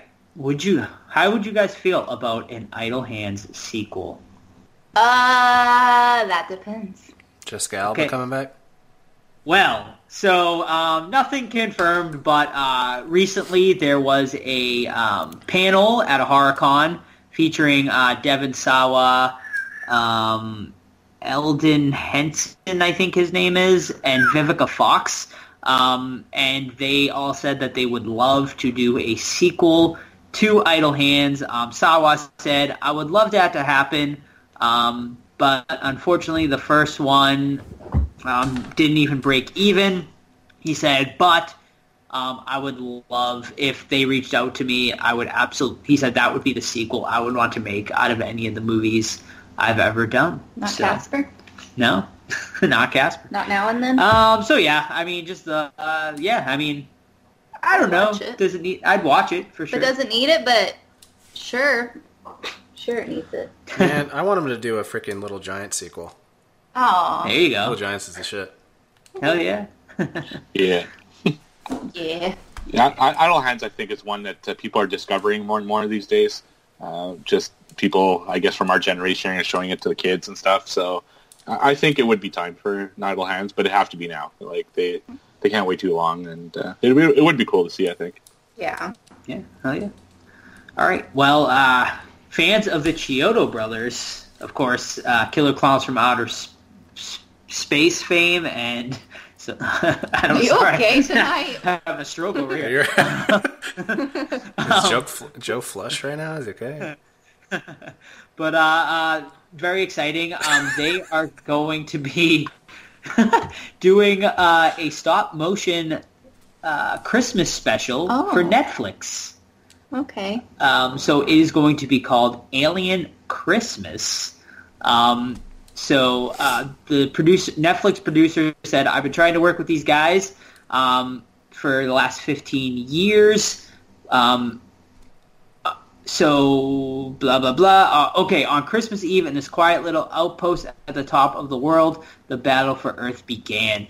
Aliens swarmed the castle like insects, and Santa and the elves defended the village the best they could. Gift-wrapping guns bound the invaders in colorful paper and paper and ribbon like mummies. Candy canes, slingshots, fired snowballs, vats of caramel doused aliens climbing castle walls. So that is a little description of Alien Christmas um, that will be coming out on Netflix this Christmas. So that sounds like it's going to be pretty awesome and batshit Mhm. Sounds cool. Yeah. Yeah, hell yeah. I've got some news. All right, let's hear it. Well, by the time the listeners hear this, they're already going to know. But tomorrow, Freeform is releasing 31 Nights of Halloween schedule. Okay.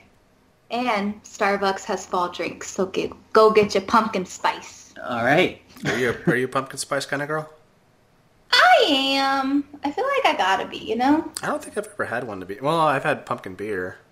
Oh, I- pumpkin beer's amazing. I enjoy pumpkin beer and I enjoy pumpkin coffee. Yeah, Yeah. I'm gonna have to try it out. What about you, Steve? Uh, no, I'm not a big pumpkin guy, but I will drink pumpkin beer. But uh, outside of that, no. Well then.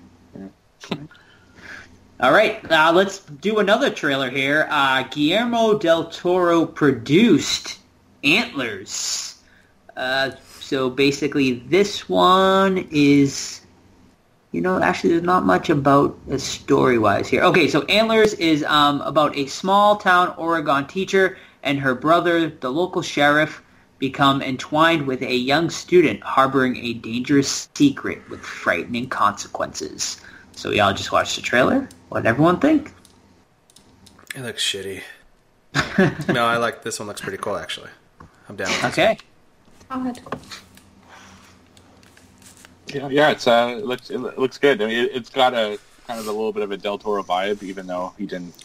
I, I, he's only presenting it, right? It's not uh, Yeah, he's just producing it. producing. Yeah, so but it's got kind of that. A a lot of these like freaky kids these days, man. Kids freak me out. like I don't know what it is about movies these days. Uh, the other one had the same thing, but uh, yeah, it's it looks good. It looks creepy, but the trailer really doesn't show what it's going to be about or anything. So I, I I'm going in optimistically, but we don't really know yet. Yeah. Yeah, yeah. Um, overall, I think it looks okay. I mean, the trailer didn't blow me away or anything, but I mean, I'll check it out. It kept me interested enough. It looks like there could be a little bit of a creature feature thing going on in it, so I'll check it out. I'll think about it. All right. Well, all right. Only all right. Just two more quick stories here. Um, this one will, is a fun one.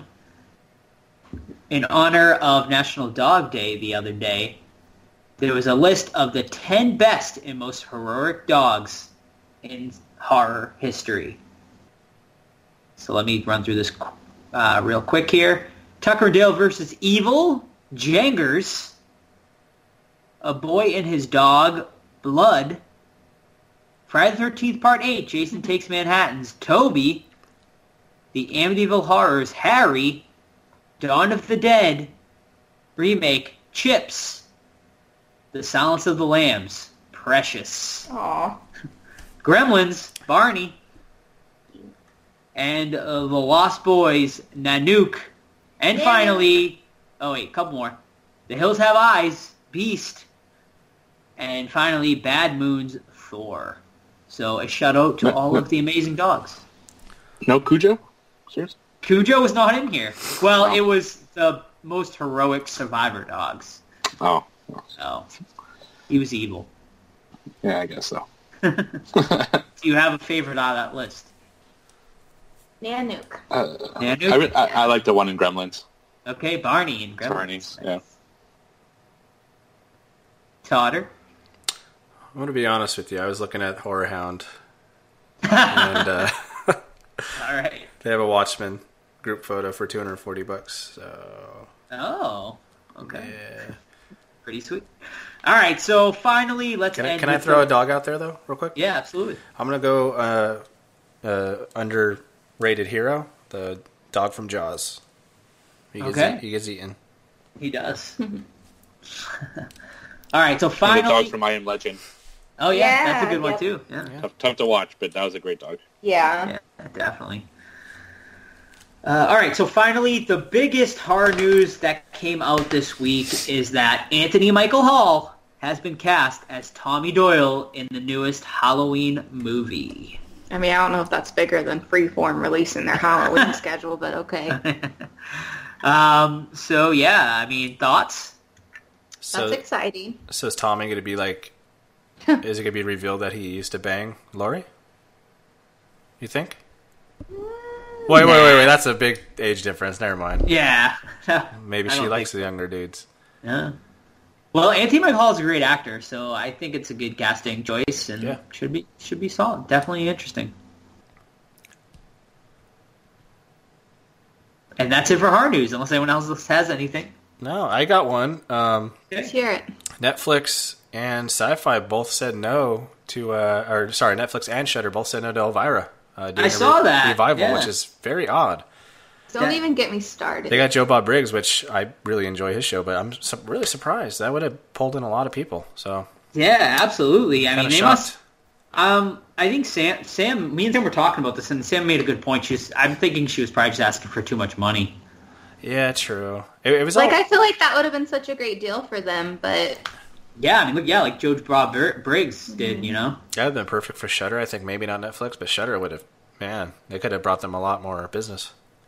Absolutely. But um, it was also weird that they passed on Tremors like a year ago too, which is odd. I mean, it had Kevin Bacon back too, so I don't know. Weird. Definitely. That's all I got. All right. Well, let's get into the movie then. Ready am I ready? or not? Are you not? Or am I not? A bride's wedding night takes a sinister turn when her eccentric new in-laws force her to take part in a terrifying game. So that's the IMDb thing, but here's what really happens. Um, so this girl's getting married. She's like a, I guess you can say commoner because these people are like super rich. Uh, their whole family built like was built on like board games, stuff like that, like Monopoly, but different versions, you know. Um, so she goes to get married, and this family is just full of drug addicts, drunks, uh, crazy, creepy old aunt that keeps staring at her, and they all hate her.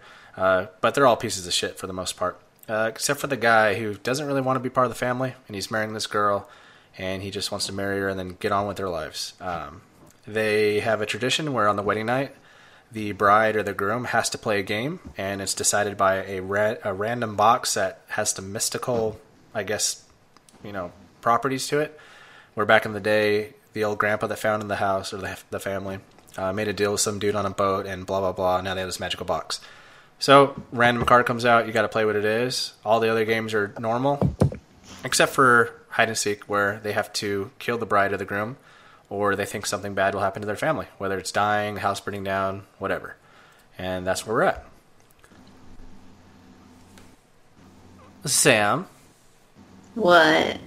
what'd you think, man?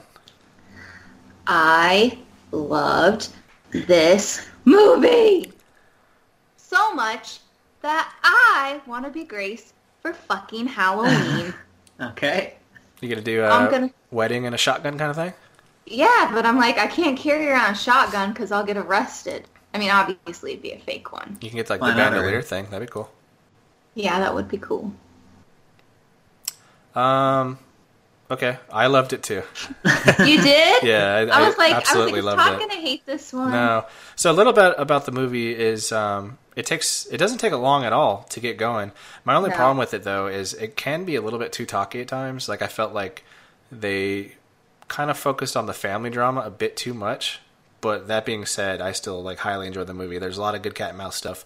Samara or Samara, however you pronounce, it, I think Samara, right?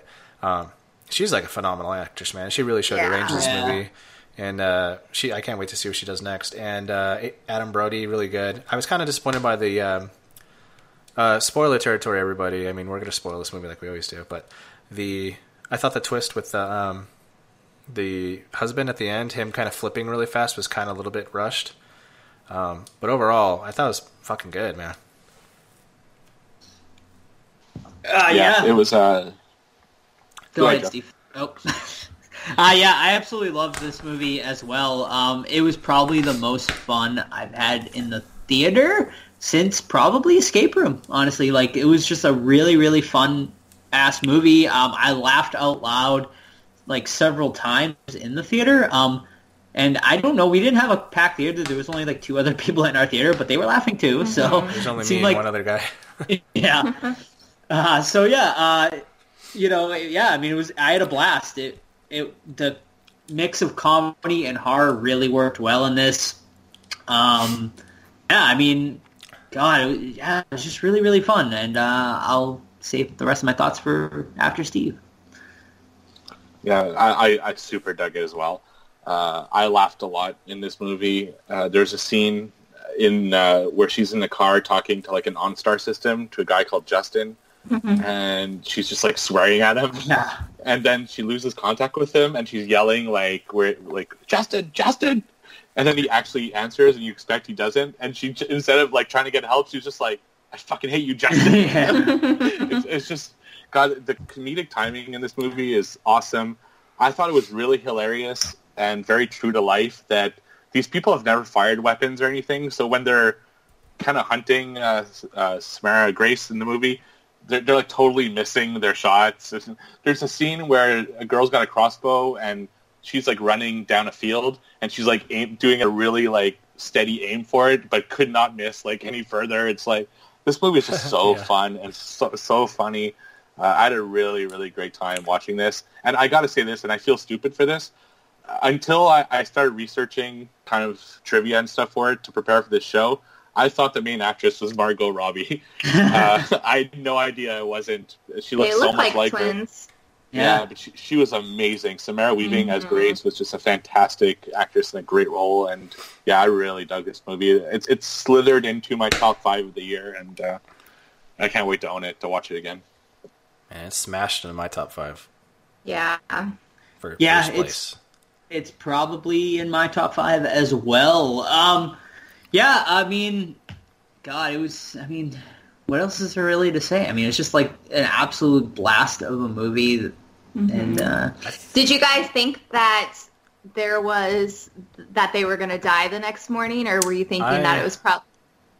I was hoping that nothing would happen and that would be like a really good punchline. Yeah, Yeah. that's what I Um, was thinking. But then when Mhm. it, something did happen, I thought that was even better because Yeah. it was like a, I think I told this to Joe. It was like a perfect mix of like crazy and her seeing like a ghost and then them just exploding was just it's just crazy. Um, yeah. And I'm glad that she. I have a question though. Is she like the heir to the house now?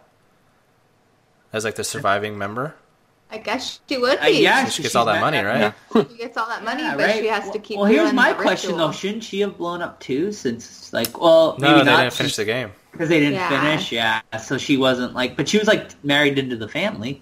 but like she was the one being hunted. She was the new one. So it doesn't yeah. like count. She won the game. Yeah. Yeah. Okay, gotcha. No, that's right. You're right. Yeah, So she gets the money and she's alive. yeah. That's cool. She's the ultimate winner. Were you guys expecting uh oh shit, what's his name? Adam Brody's character to want to help out his brother? Yes. Yeah, But I that- was too. Especially how they started show the flashback in the beginning when they were little boys. But I didn't think he was going to flip like twice.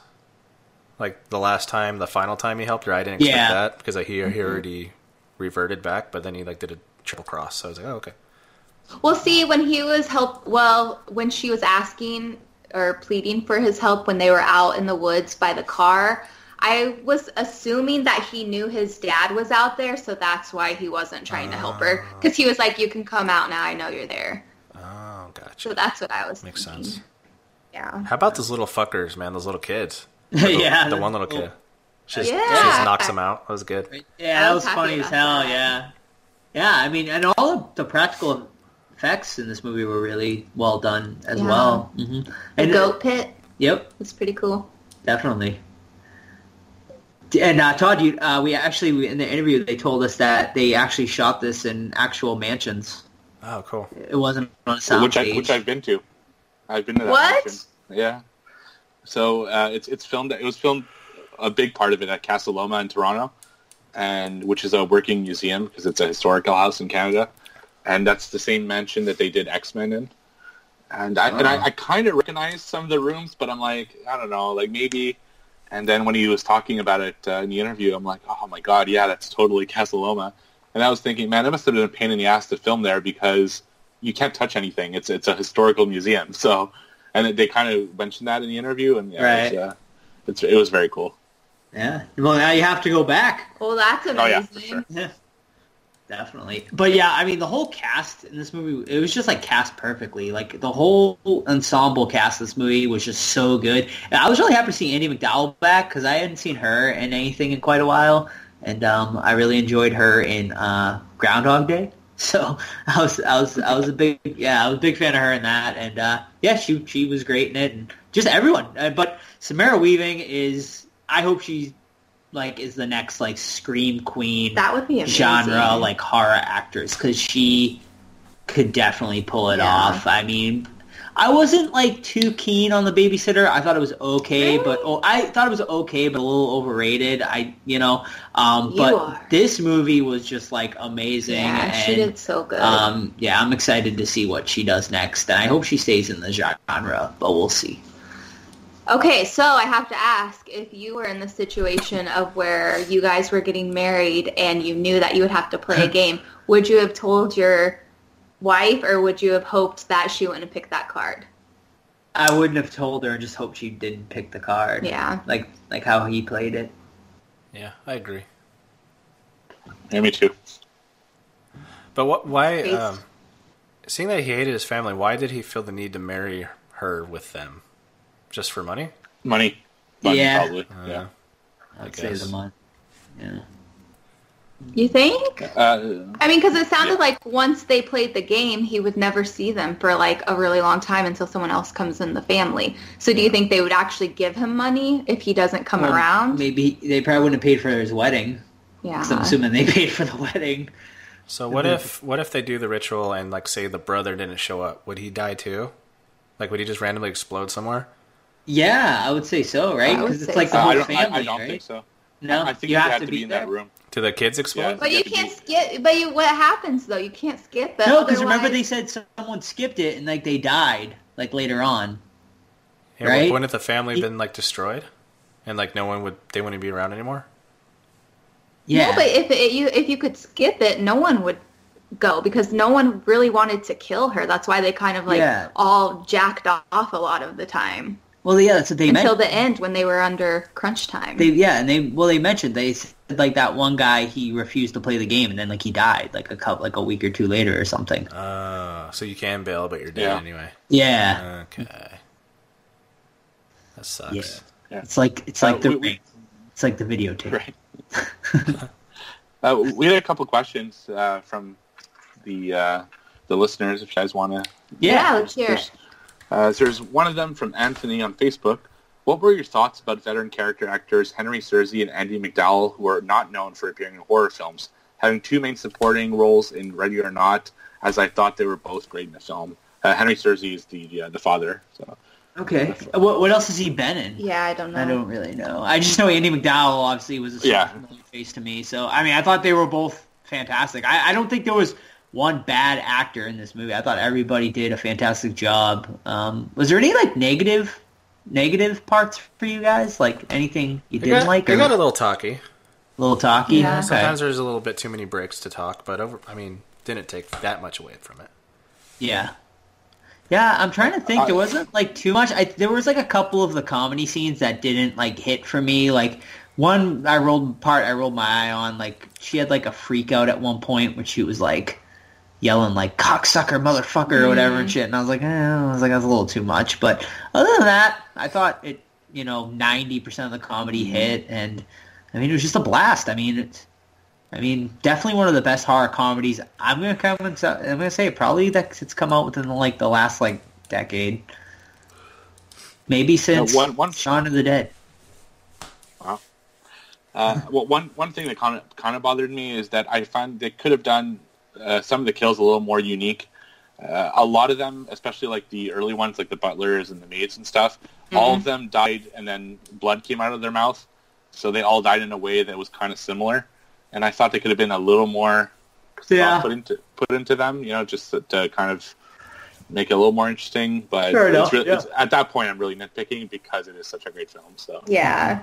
Yeah. Um, I did have another question from the listeners. This one's from Paragon uh, over on Instagram, I believe. Uh, how did you guys feel about that ending and style of Demise? I was hoping for something more brutal and satisfying. And why not show the kids? That's something that's always bugged me. Like, where's the line? I was kind of disappointed when they just exploded. I was like, Ugh, like all of this build up and I had so much fun and that's just how it ends. But then when um, Grace started just laughing because she had gone through all that fucking bullshit, I was like, fine, as long as she's laughing, that's fine. But I was kind of hoping for a little something more rather than them just splatting. But I don't know what I would have wanted, so I, that's just me picking Yeah. something if I had to.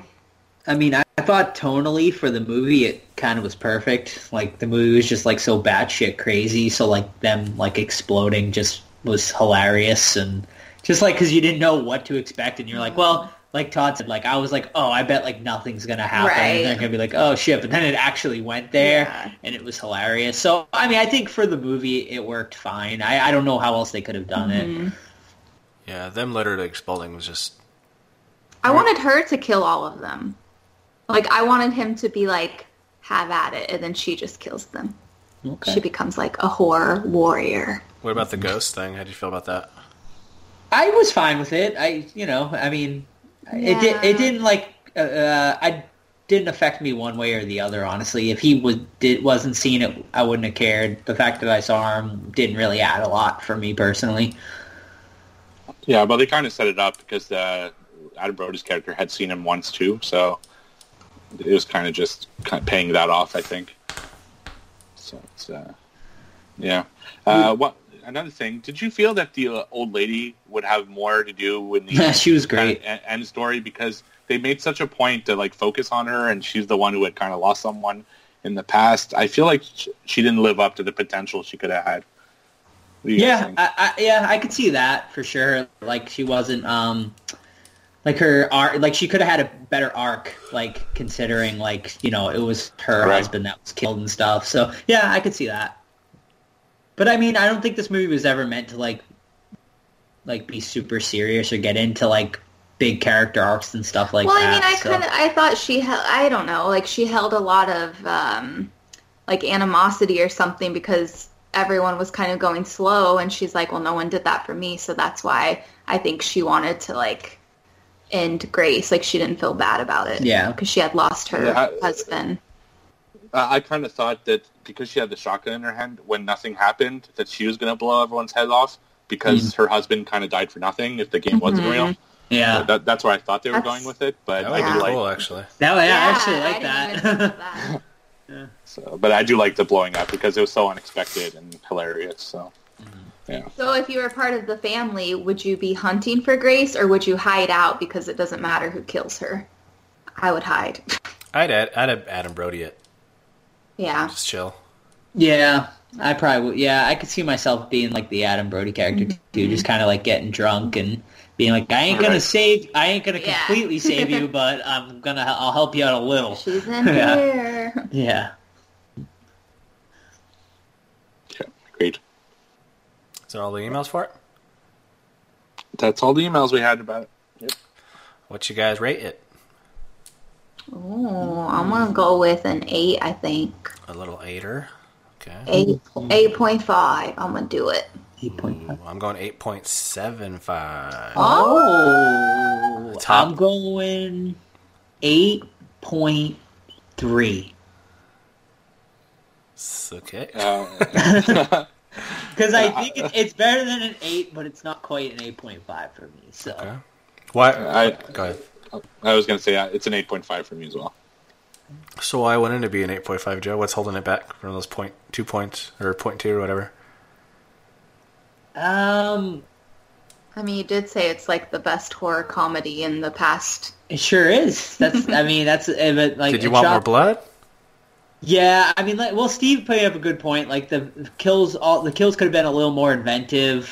Um, and yeah, I mean, it just, I mean, it was a great movie. Don't get me wrong, but uh, I don't know if there's just something holding it back a little for me to, like, ki- like put it at that pedestal. Yeah, I did like the running gag of the the maids getting killed. Yeah, yeah, Yeah. cool. Yeah, that was good. That was really. I wish there were more of them, actually. Yeah. Yeah, they could have killed more of the family members too. Like she could have got a couple victories. But yeah, I mean, it's definitely sitting in my top five currently. So Yeah, this is uh, snuck into my number one position. number one, Number one, wow, de- okay. dethrone the perfection. Wow. Good, because right. that does not need to be a number one. I'm You see, you see my mid- trend. You see my trend here, though. for me. I got strong female characters, top one I and love two. it. All I love it. Midsommar's number one, Joe. Midsommar's my number one. I'm, right I'm gonna give Don't that. even. I'm gonna get that extended cut a watch when it comes out. Oh yeah, it's coming Yeah. out. It's coming out this Friday. Oh, it, that really? Yes, it's coming to theaters this Friday. Oh, I thought like Blu-ray. I don't want to go. s- Oh, well, see it's, it. yeah. I mean, it, it'll pro- it will make it will probably make it on Blu-ray eventually, but they're releasing the extended cut in theaters this weekend. Oh boy. I don't know if All I can right, let's that review the extended. Just joking. But she's a strong female character at the end, anyway. Hell she yeah, becomes she one. is. No, Yep. she's not. Oh, you What? stopped She she did her freaking boyfriend dirty. He was he was drugged, man. What do you want him to do? and that old lady was pushing his butt. All right. Todd, He was he was drugged the entire time.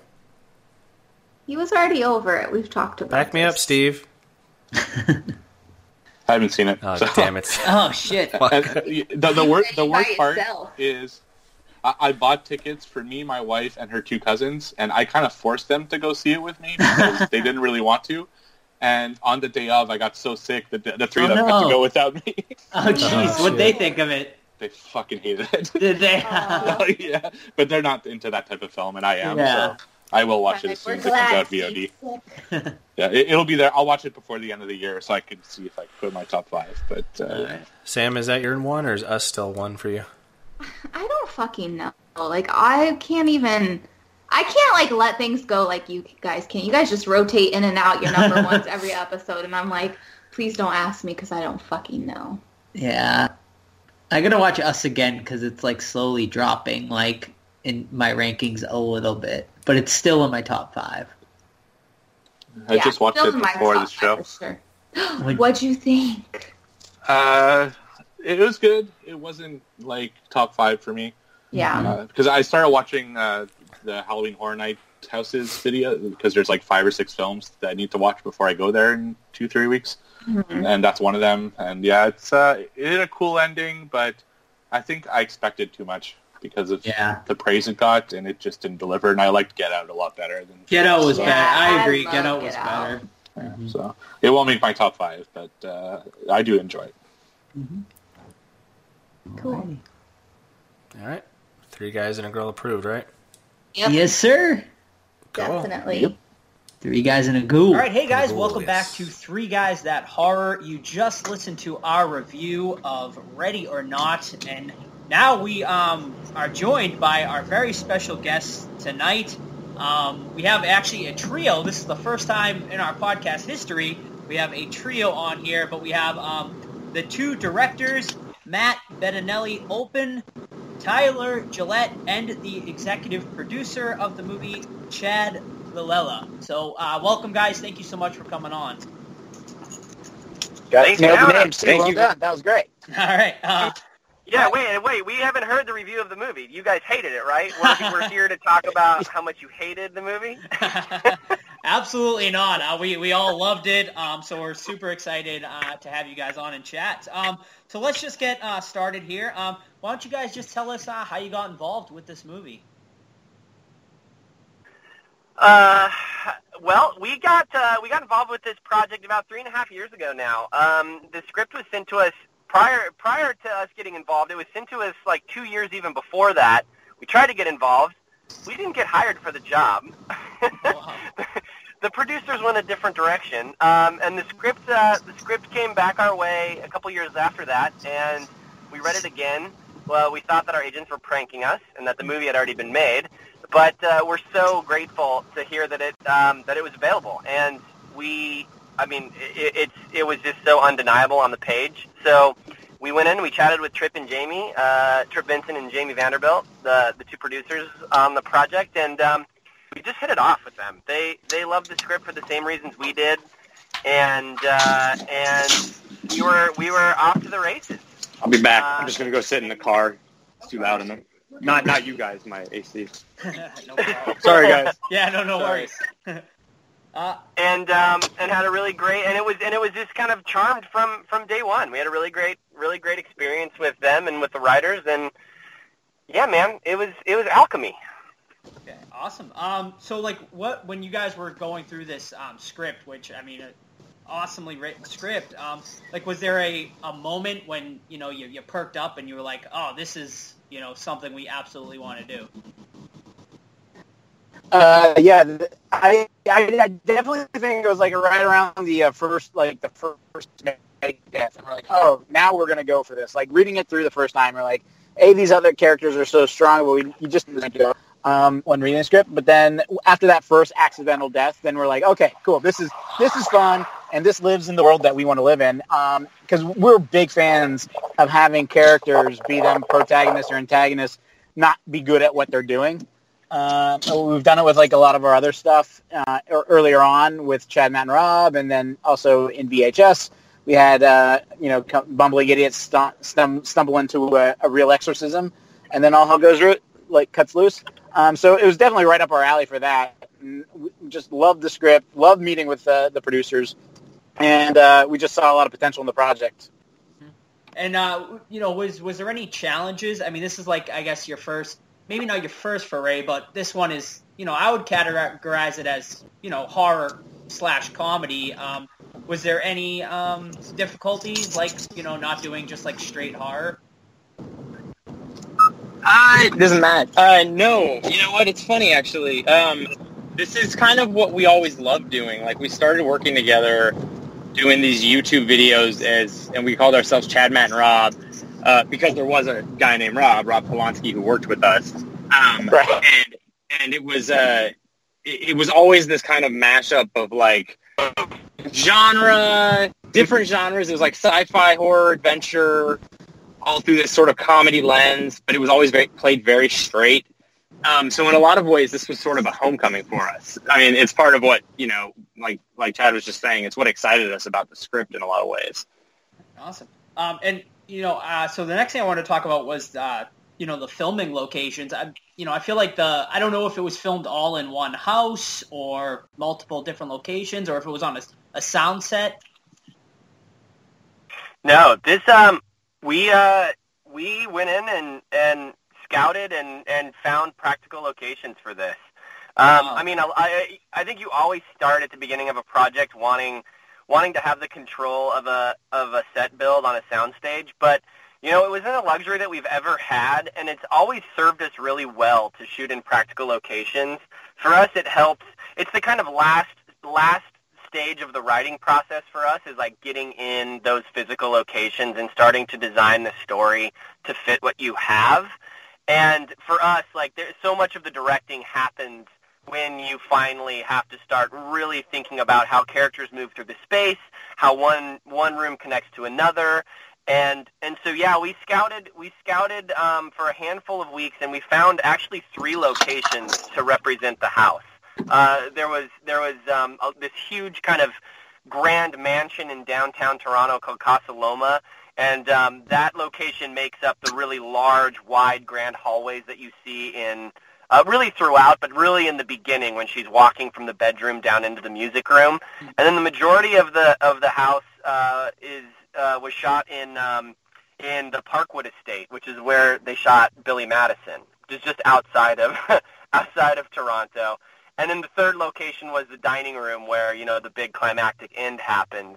And it was really it was really a fun challenge to to connect those spaces. Of course, like we had great department heads, great production designer, great DP to help us achieve this sense of cohesion, but it was a um it was a it's always been it's always been I think a touchstone of how we of how we approach a project is to find as much as you can practically. There are just certain things there's a there's a certain reality uh, that that's really hard to fabricate. And obviously, there are people who are great at their jobs, but for us, it's like it's it's an important limitation in a lot of ways to design the action and the way that a scene plays out. So, yeah, man, it was uh, it, those those locations did us a lot of favors. It's a, they were really badass.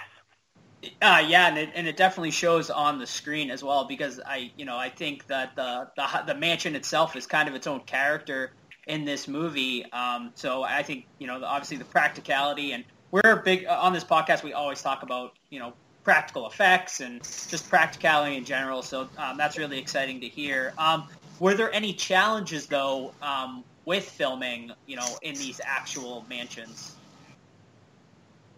Uh, that's a really good question, and and, like there there were some like some of the rooms are smaller than others, so we had to like figure out. It was a very like uh, delicate choreography that we had to go about with some of the scenes. Um, but but just jumping off of something Tyler said real quick too, and the way like the house was designed, we wanted to make sure that you didn't know what the, the schematics of the house were. Like like we wanted it to feel like like impossibly large, and you know you never see the outside of the house in full. You see, you know, just just like the facade of it and the front of it. And inside you don't know where you're, you're at. I think we lost Chad. And again, Chad. you- sorry. Chad, You you're cut out, back. buddy. Yeah, you were kind of all there. Oh, sorry. Am I back or am I? yeah, not? you're back. I You're was- back. All right, Crystal cool. clear. Sorry. All right, good. Um, so so basically, uh, like a lot of the challenges, though, were again we're going to just go back to our department heads and our incredible design team who made these separate locations feel cohesive and one, and the continuity between them um, was so fantastic that even when the footage got to our editor, he didn't know which location was which location, um, and it all just kind of blended well together for him. So so it, it, it is challenging shooting in practical locations, but I, like again, we always find it the most rewarding if you can pull it off. Yeah. Well, also those locations were, were museums. They were heritage sites. So you Artifacts. you're Don't sit on the you're artifacts. fan- You're fans of Practical Blood. We weren't allowed to put Practical Blood on on any surface. We weren't allowed to sit on any of the original furniture. I mean, and you of course like being on a film set. It, most a lot of the times people spend sitting sitting around like waiting for shit to happen. So there were just like very real practical concerns, but um, and and then the, the dining room location, we got to go hog fucking wild with. This is like the, yeah, the only blood. room we're allowed to use blood in. We're like, we have an idea. It looked like a murder room. We had, you know, like crazy. yeah, it was the walls were covered in, you know, not saran wrap, but essentially saran wrap. You know, like clear plastic, yeah. Yeah, just Um, so the, uh, the next thing I want to jump into is the cast because the ensemble cast in this movie is amazing. Um, obviously headed by uh, Samara Weaving. Um, just how did she get involved in the project? And uh, you know, was it your choice to cast her, or was that a studio decision? they forced her on us. no, they uh, she she uh they did actually suggest her though. They, they she came from Searchlight and you know we were you know we had a bunch of ideas and we were like trying to figure out who, who was going to be Grace, and then they, they they had worked with her on three billboards and suggested that we take a look, and we did, and we were we were like sort of familiar with her, but not in a real way. And then after kind of doing a deep dive, we were we quickly just like fell in love with her work, and we're like we we have to get her in the movie. And then we we talked to her once. We had this awkward Skype call with her when she when she was when she was shooting Guns Akimbo. So she looked all like she was all punk rocked out, and and it was you know uh, glitchy and the, kept cutting out, and it was like you know not a good first step forward. But then we sat down with her like two or three weeks later, and and had just like a real nice normal conversation with her, and and everything clicked, and and she was the first person who came on board, and then from there, you know, you, you the kind of hope is that the dominoes start falling and we get the rest of the cast. But it was like a month of oh my god, we haven't cast anybody else. This is crazy. No Like, dominoes fell. Zero we were like looking, yeah, we are looking at Sam's face on our casting board, and she's the only. You put a headshot up on the wall, and she's the only one with a the only character with a headshot up until like a couple weeks before we were shooting, and then you know we had this really great uh, uh, cast casting directors up in Canada who got us just some really like wonderful actors. And uh, one of our favorite kind of little anecdotes about it is is that most most of the cast were the first or second person we saw for that role, and and they just set the bar so high, and. And, and and we were nervous going into shooting because the cast hadn't actually met, and it was like they kind of all met the day we were shooting, or maybe a day before. But they had an alchemy that just sort of was like undeniable, and I think once we saw them all together, we kind of sort of took like a, you know, collective sigh of relief. Yeah, was- I, I would have never guessed that because everyone just seemed to click so well in this movie. I mean, was it a was it a fun set to work? I mean, it seemed like everyone was getting along so well. Was it a, a fun set to work on? Uh, it was a super, super fun set. I think, I think that we are still surprised by how, just how well everyone got along, uh, and how and how smooth the shoot was, given our limitations. I mean, it was it was so fast. I, I, obviously, a low budget movie. Obviously, like a ton of action, a ton of set pieces, like a lot of blood, a lot of characters, a lot of dialogue. Like there was just for for what we what we had to shoot the movie and what we actually had script wise to shoot. Those two things felt like they were going to really be at odds with the with one another, like throughout the project.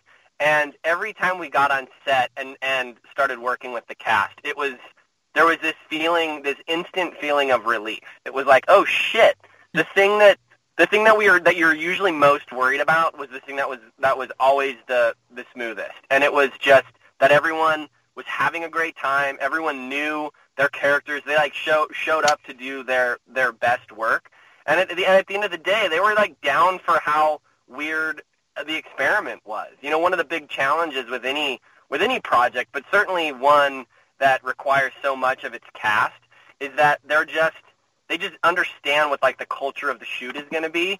And we didn't have a single hiccup with with any of with any of the cast members. It was just like everyone. And, and part of it is like the, the story is so insane. It's like make believe. it's such an it's such a it's such a crazy level that you kind of can't you can't not have fun when you're when you're either standing around a table screaming Latin about to kill somebody, or you're watching that on a monitor. It's just so ridiculous, and and uh, you know I think you see that in the performances for sure. yeah, d- uh, definitely. Um, so what do you guys think is, is harder to craft, a scare or a, co- a comedic scene? That's a that's a really great question. Uh, I, I I think that they're they're set up the exact same way because you you need to set them both up and live in that tension for for for just the right amount of time to to get the audience to lean forward or, or to be completely caught off guard. Um, and and that's something we love doing both. Uh, to be honest, like our jokes aren't usually like set up punchline. They're usually d- just derived strictly from character and like character reactions in an extraordinary situation. Um, and that's just the way we like to we craft our humor. Um, the scares actually We're also not good at bit- setup punchline jokes. Exactly. Yeah. um, yeah, and then the scares were just that those were a little bit more technical. Like we had to make sure that things worked in the right way, and and you know arrows were flying to the right direction and and and people were coming out of the closet or the uh, uh, servants' quarters at the right time, and, and, just finding that finding that both for both through production and, and in the edit. Um, so those those were a little challenging, but the characters and what was scripted and what our actors brought to it, they brought that levity to a degree that we couldn't have possibly imagined, and they they just crushed it for us. Yeah. So I I don't know if this is true. I had read it online, but I had read that there's 17. Everything you read online is true, by the way. yeah. The internet's the best source for facts. Absolutely. um, but I had read that 17 different wedding dresses were used for this movie. That's true. That is, that is true. a fact. Okay, how difficult? It was also that? doubled too because there was the stunt double that had we had doubles of it. So there's 17 different variations of the great of the grace dress, then doubles of all those for the stunt. There were 30 total. There's a lot of dresses. Yeah. that's a, that's amazing. How difficult was that to deal with for just continuity reasons alone? You know, it's funny. It it it w- it was difficult, and it took it took a lot of planning. But it's really a testament to Avery, who was our costume designer, and then uh, our like hair and makeup. Everybody really just worked together to figure out what are our kind of tent poles for this dress, you know. And we had like I think it was three or four kind of major tent poles for the dress. Like when she falls into the goat pit, the dress is white, minus a little blood here and there, but like, and then the minute she touches the, that goat pit, it is a different color dress. It is as if she was submerged in gunk.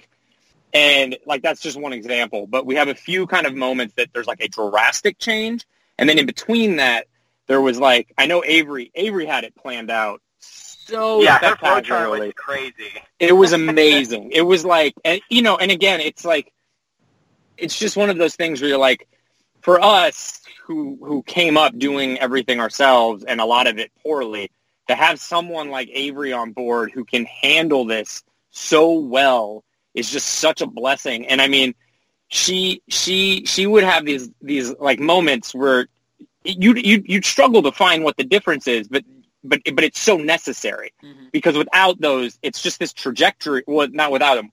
With those, it creates this trajectory that you can track through the whole movie. And I know I, I remember one of our fa- favorite like parts of the post production process was getting our first kind of assembly cut together and watching the continuity of the dress and the kind of blood throughout and being like, hey. We don't have any continuity issues. Like we had none. We didn't have to do any like VFX punch ups. It was really, really splendid. Oh, perfect, awesome. Uh, Steve, you want? I know you're sitting down there somewhere. You want to uh, throw in some questions for these guys? Sure. Uh, I was actually wondering because this, the script and the uh, the dialogue was just so clean throughout the whole movie. Was it all scripted, or was there a lot of improv? Because it came off so real and so guttural. There, you know, the the majority of it is is pretty on book. Um, the the roles were written really specifically, and you know the, the the characters all have a really different point of view and perspective. But I think the thing that we're that we're super proud of um, on the on the cast side is they everybody everybody brought something unique to those roles that was not on the page, and obviously like that's part of that's part of what the the job doing the job well is. But I think that um, even to this day, there are moments when we watch the movie, and I, I mean, we've all seen it, you know, probably close to a couple hundred times by now, where we're just we're still finding all these great little nuanced moments that um, that that just you can't you can't write. And some of those certainly are dialogue. There were there were a lot of little buttons and punchline moments that just kind of happen organically on set that that are the weird you know the weird little bits of magic that um, that you you plan you plan you don't plan for but then they happen and it's like well fuck that's absolutely gold and that's got to be in the movie. Uh, but then just just the sort of uh, approach to character and how everybody made made all of uh, all of their their characters uh, really real and and really uh, emotionally grounded. It's so easy in a genre movie especially one that has this kind of heightened a fantasy element to it to play everything to the ceiling all the time, to just be the weird kind of arch version of of the character on the page, or the weird jester, or you know, the asshole brother-in-law or whatever whatever that is. Um, it's easy to fall into an archetype, and everybody, all, all the cast did such a good job of of finding ways to really own uh, the the humanity of their characters, even though they are such pieces of shit. you know, like you still you still really get a sense of of who they are and why they are who they are. And um, so yeah, there was certainly, and we love that improv stuff too. Like there, we we we definitely show up on set um, hoping to to capture those little those little accidents, but that stuff doesn't happen unless you have a great. That stuff doesn't happen and and and have it, and it's not usable unless the script is really solid and is really steering the performances in a very specific direction. That's awesome. I, I really love that scene in particular where she's yelling at Justin in the car. It just it's like a scene that was almost supposed to play off as scary, but it, I laughed so my whole theater laughed so hard at her delivery in that entire That's so good so. to hear. We we spent a lot of time in the edit messing with that one. So Uh, to sp- speaking of practical effects and stuff, you were talking about that scene where she falls in the goat pit. Um, was that stuff like? Did you have someone special doing all that stuff? Because it looked really good and really real. Uh, how guys approach practical effects and stuff? Um, it is like the the goat pit was the only thing we got to build, and it was something that we we went through a couple iterations because initially it was in the script it was a well we lost you, and get, buddy. like the sub basement of the bar. He's Oh, gone. there you are. There you are. some, are you, that's amazing how it works. Well, thank you for calling out. Ah! yeah.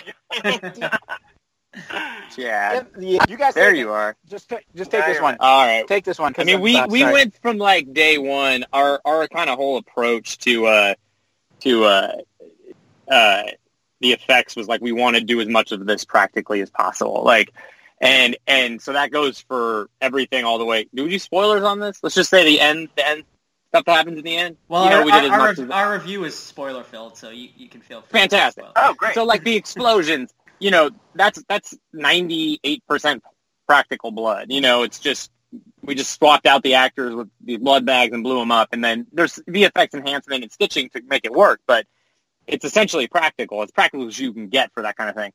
Um, and with the goat pit, it was it was first of all, it was the scene that we discussed probably more than anything in terms of actual production, like how are we going to shoot this? Because in the script, it was like a 50 foot well with like this. It was just too much uh, for our budget and our time. And so we kind of, you know, with the writers and the producers in the studio, boiled it down to like the key ingredients. And and as far as the practical effects go, that was something that it was like a lot of that is Samara selling it. You know, when you really pay attention, it's her reaction that makes you feel all that disgust and the grossness. Because in reality, it's just some mud and some some gunk on her hair. There's the gunk on her hair, which she unfortunately then had to wear for that, you know, the half of the shoot that existed post that. That stuff's just part of her costume.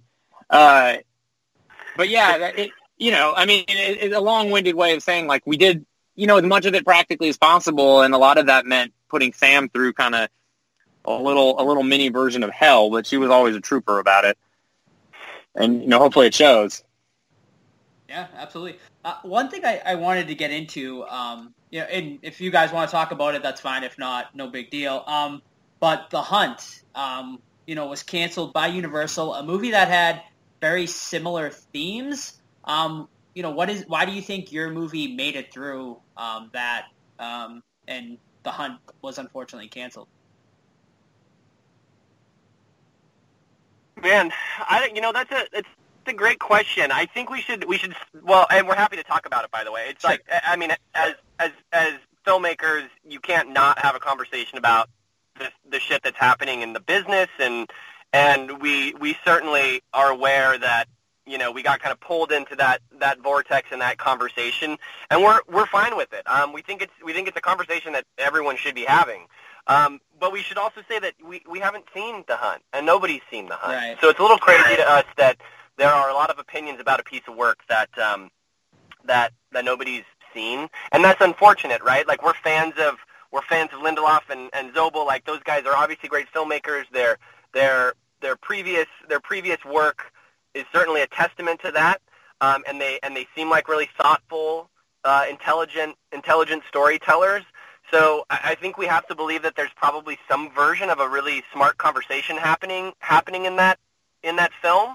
But again, who who the fuck knows, you know? And it's and and maybe we will find out, and and maybe we won't. But um, it's um, when you start canceling when you start canceling movies that are about something specific that's happening in our culture, um, that's a that's a slippery slope. You know, if you start pulling that thread, uh, shit unravels pretty pretty quickly. But I, you know, in terms of in terms of how we avoided the fate, um, I, I I think that our movie is not um, does not present itself as a wildly political movie. I mean, I, I think certainly if you watch it for, for what's happening thematically, you get a pretty clear idea of our of our point of view as as filmmakers. But for us, it wasn't about the movie wasn't about um, putting the the sort of the, the sort of political idea front and center. It was more about creating this this really fun and exciting uh, you know experience and then burying all of the shit that is really mad that really matters and the kind of conversation that we are having about you know about society and about uh, income inequality and about religion and about family and about privilege all of all of that shit. The movie is is chock full of it.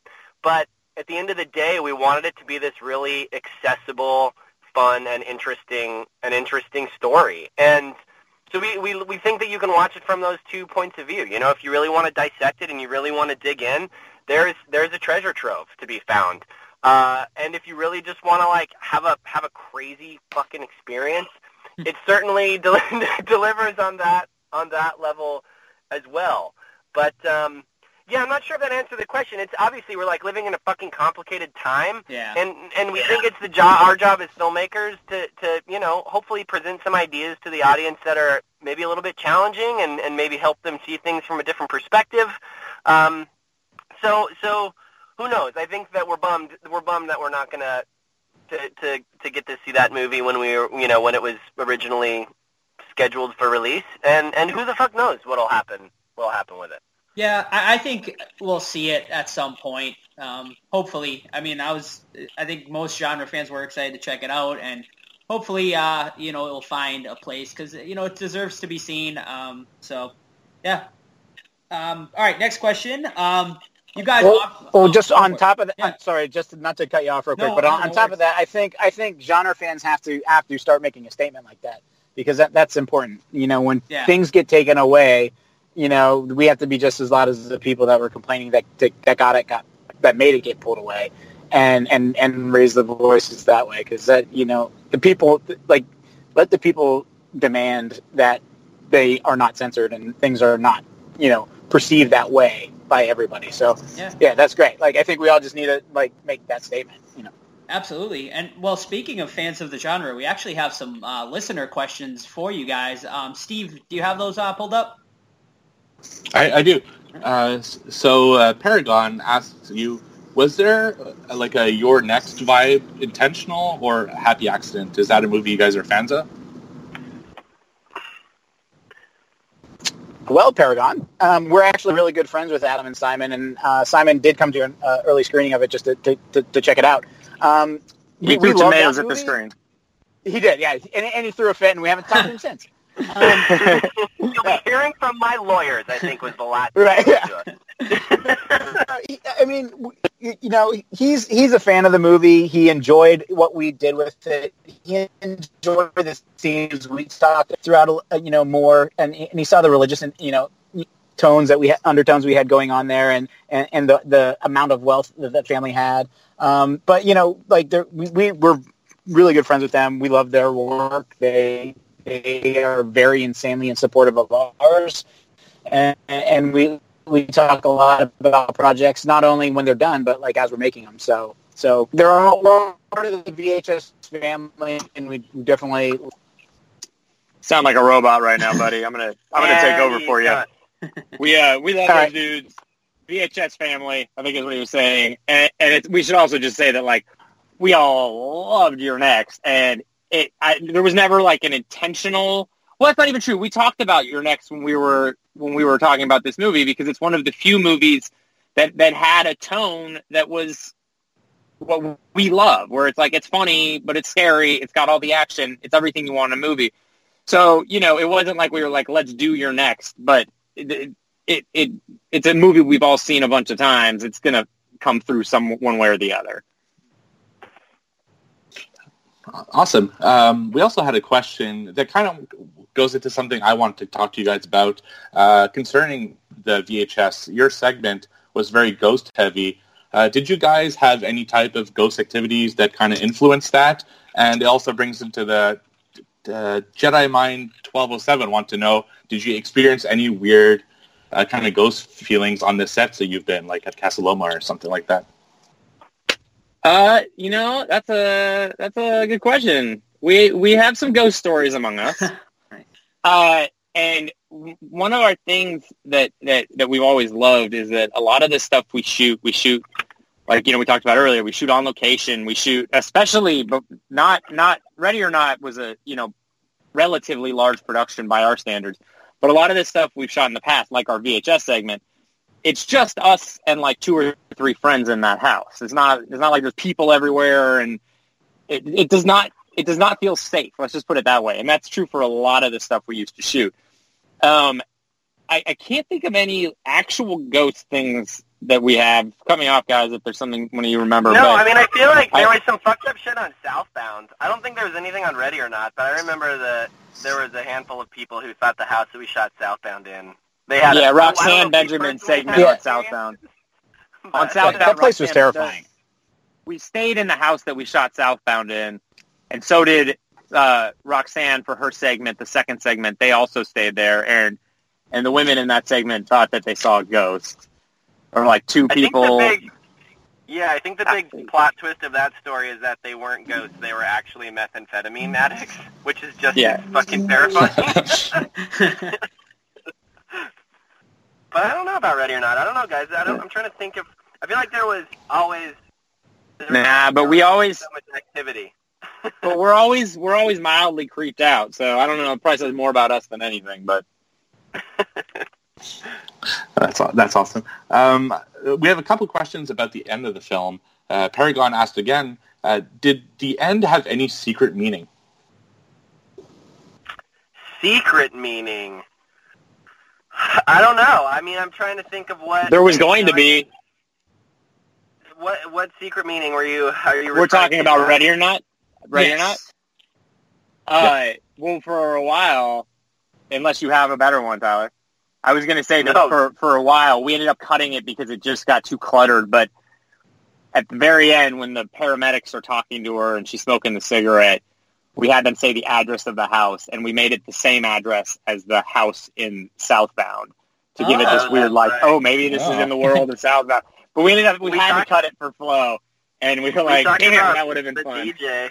I remember talking about putting the DJ from Southbound on the radio when she gets in the car. Yeah. Too. We wanted Larry Fessenden to be the the the Nat Faxon role first when we first talked No, about it. I think you know at the end of the film, I, I'm I'm assuming he's talking about the the explosions that that part of the end of the film. I mean, I think that what we had hoped to achieve there is that because so much of the movie up to that moment is steeped in the mystery of this this pact with Le Bail and is it real and is it not and we've heard the family argue about it. We've we've heard about this other family, the Van Horns, who somehow failed and there were obviously serious consequences.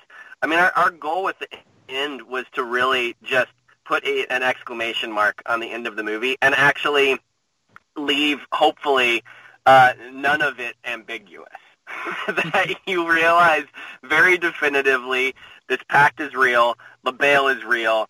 If you lose, you're fucked. Yeah. And and that and that Sam, you know, Grace, uh, she she ran Le Bail's gambit. She she is the winner of the game. Um, eh, so so I I mean I'm not. I think that you can probably read a, a ton of stuff into that, but it's um you know, for us, I think we wanted to not specifically not leave it ambiguous. We we even talked for a while about whether or not to show Le Bail in the chair.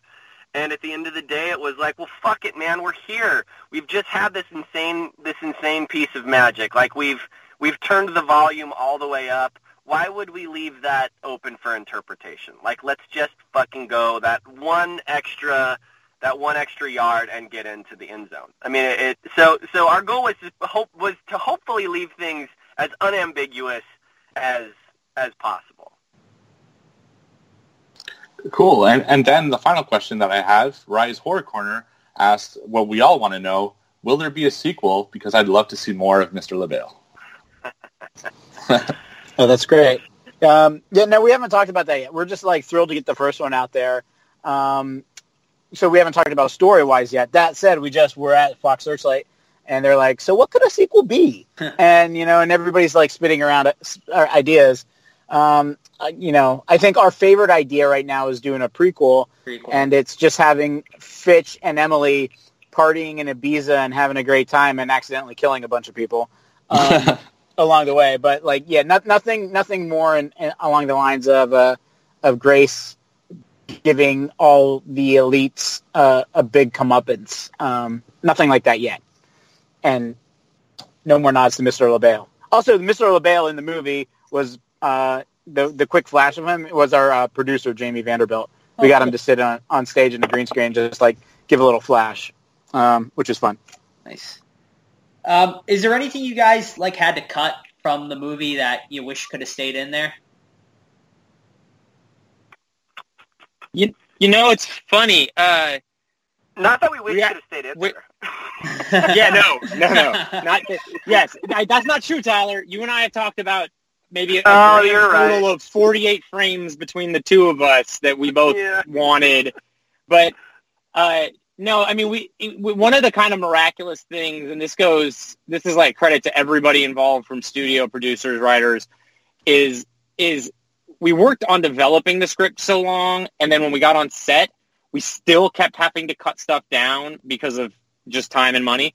And Guy and Ryan were just really, really game for that. So we would be like calling them on Thursday and say, "Hey, tomorrow we had this these two scenes, but we can only do one. So can we move stuff from scene one into that scene, and then make scene two feel a little bit, you know?" And they were like just rolling with it, and it was so kind of it was happening in real time, and so by the end of the shoot, we only had two scenes that got cut. Wait, one scene that got cut.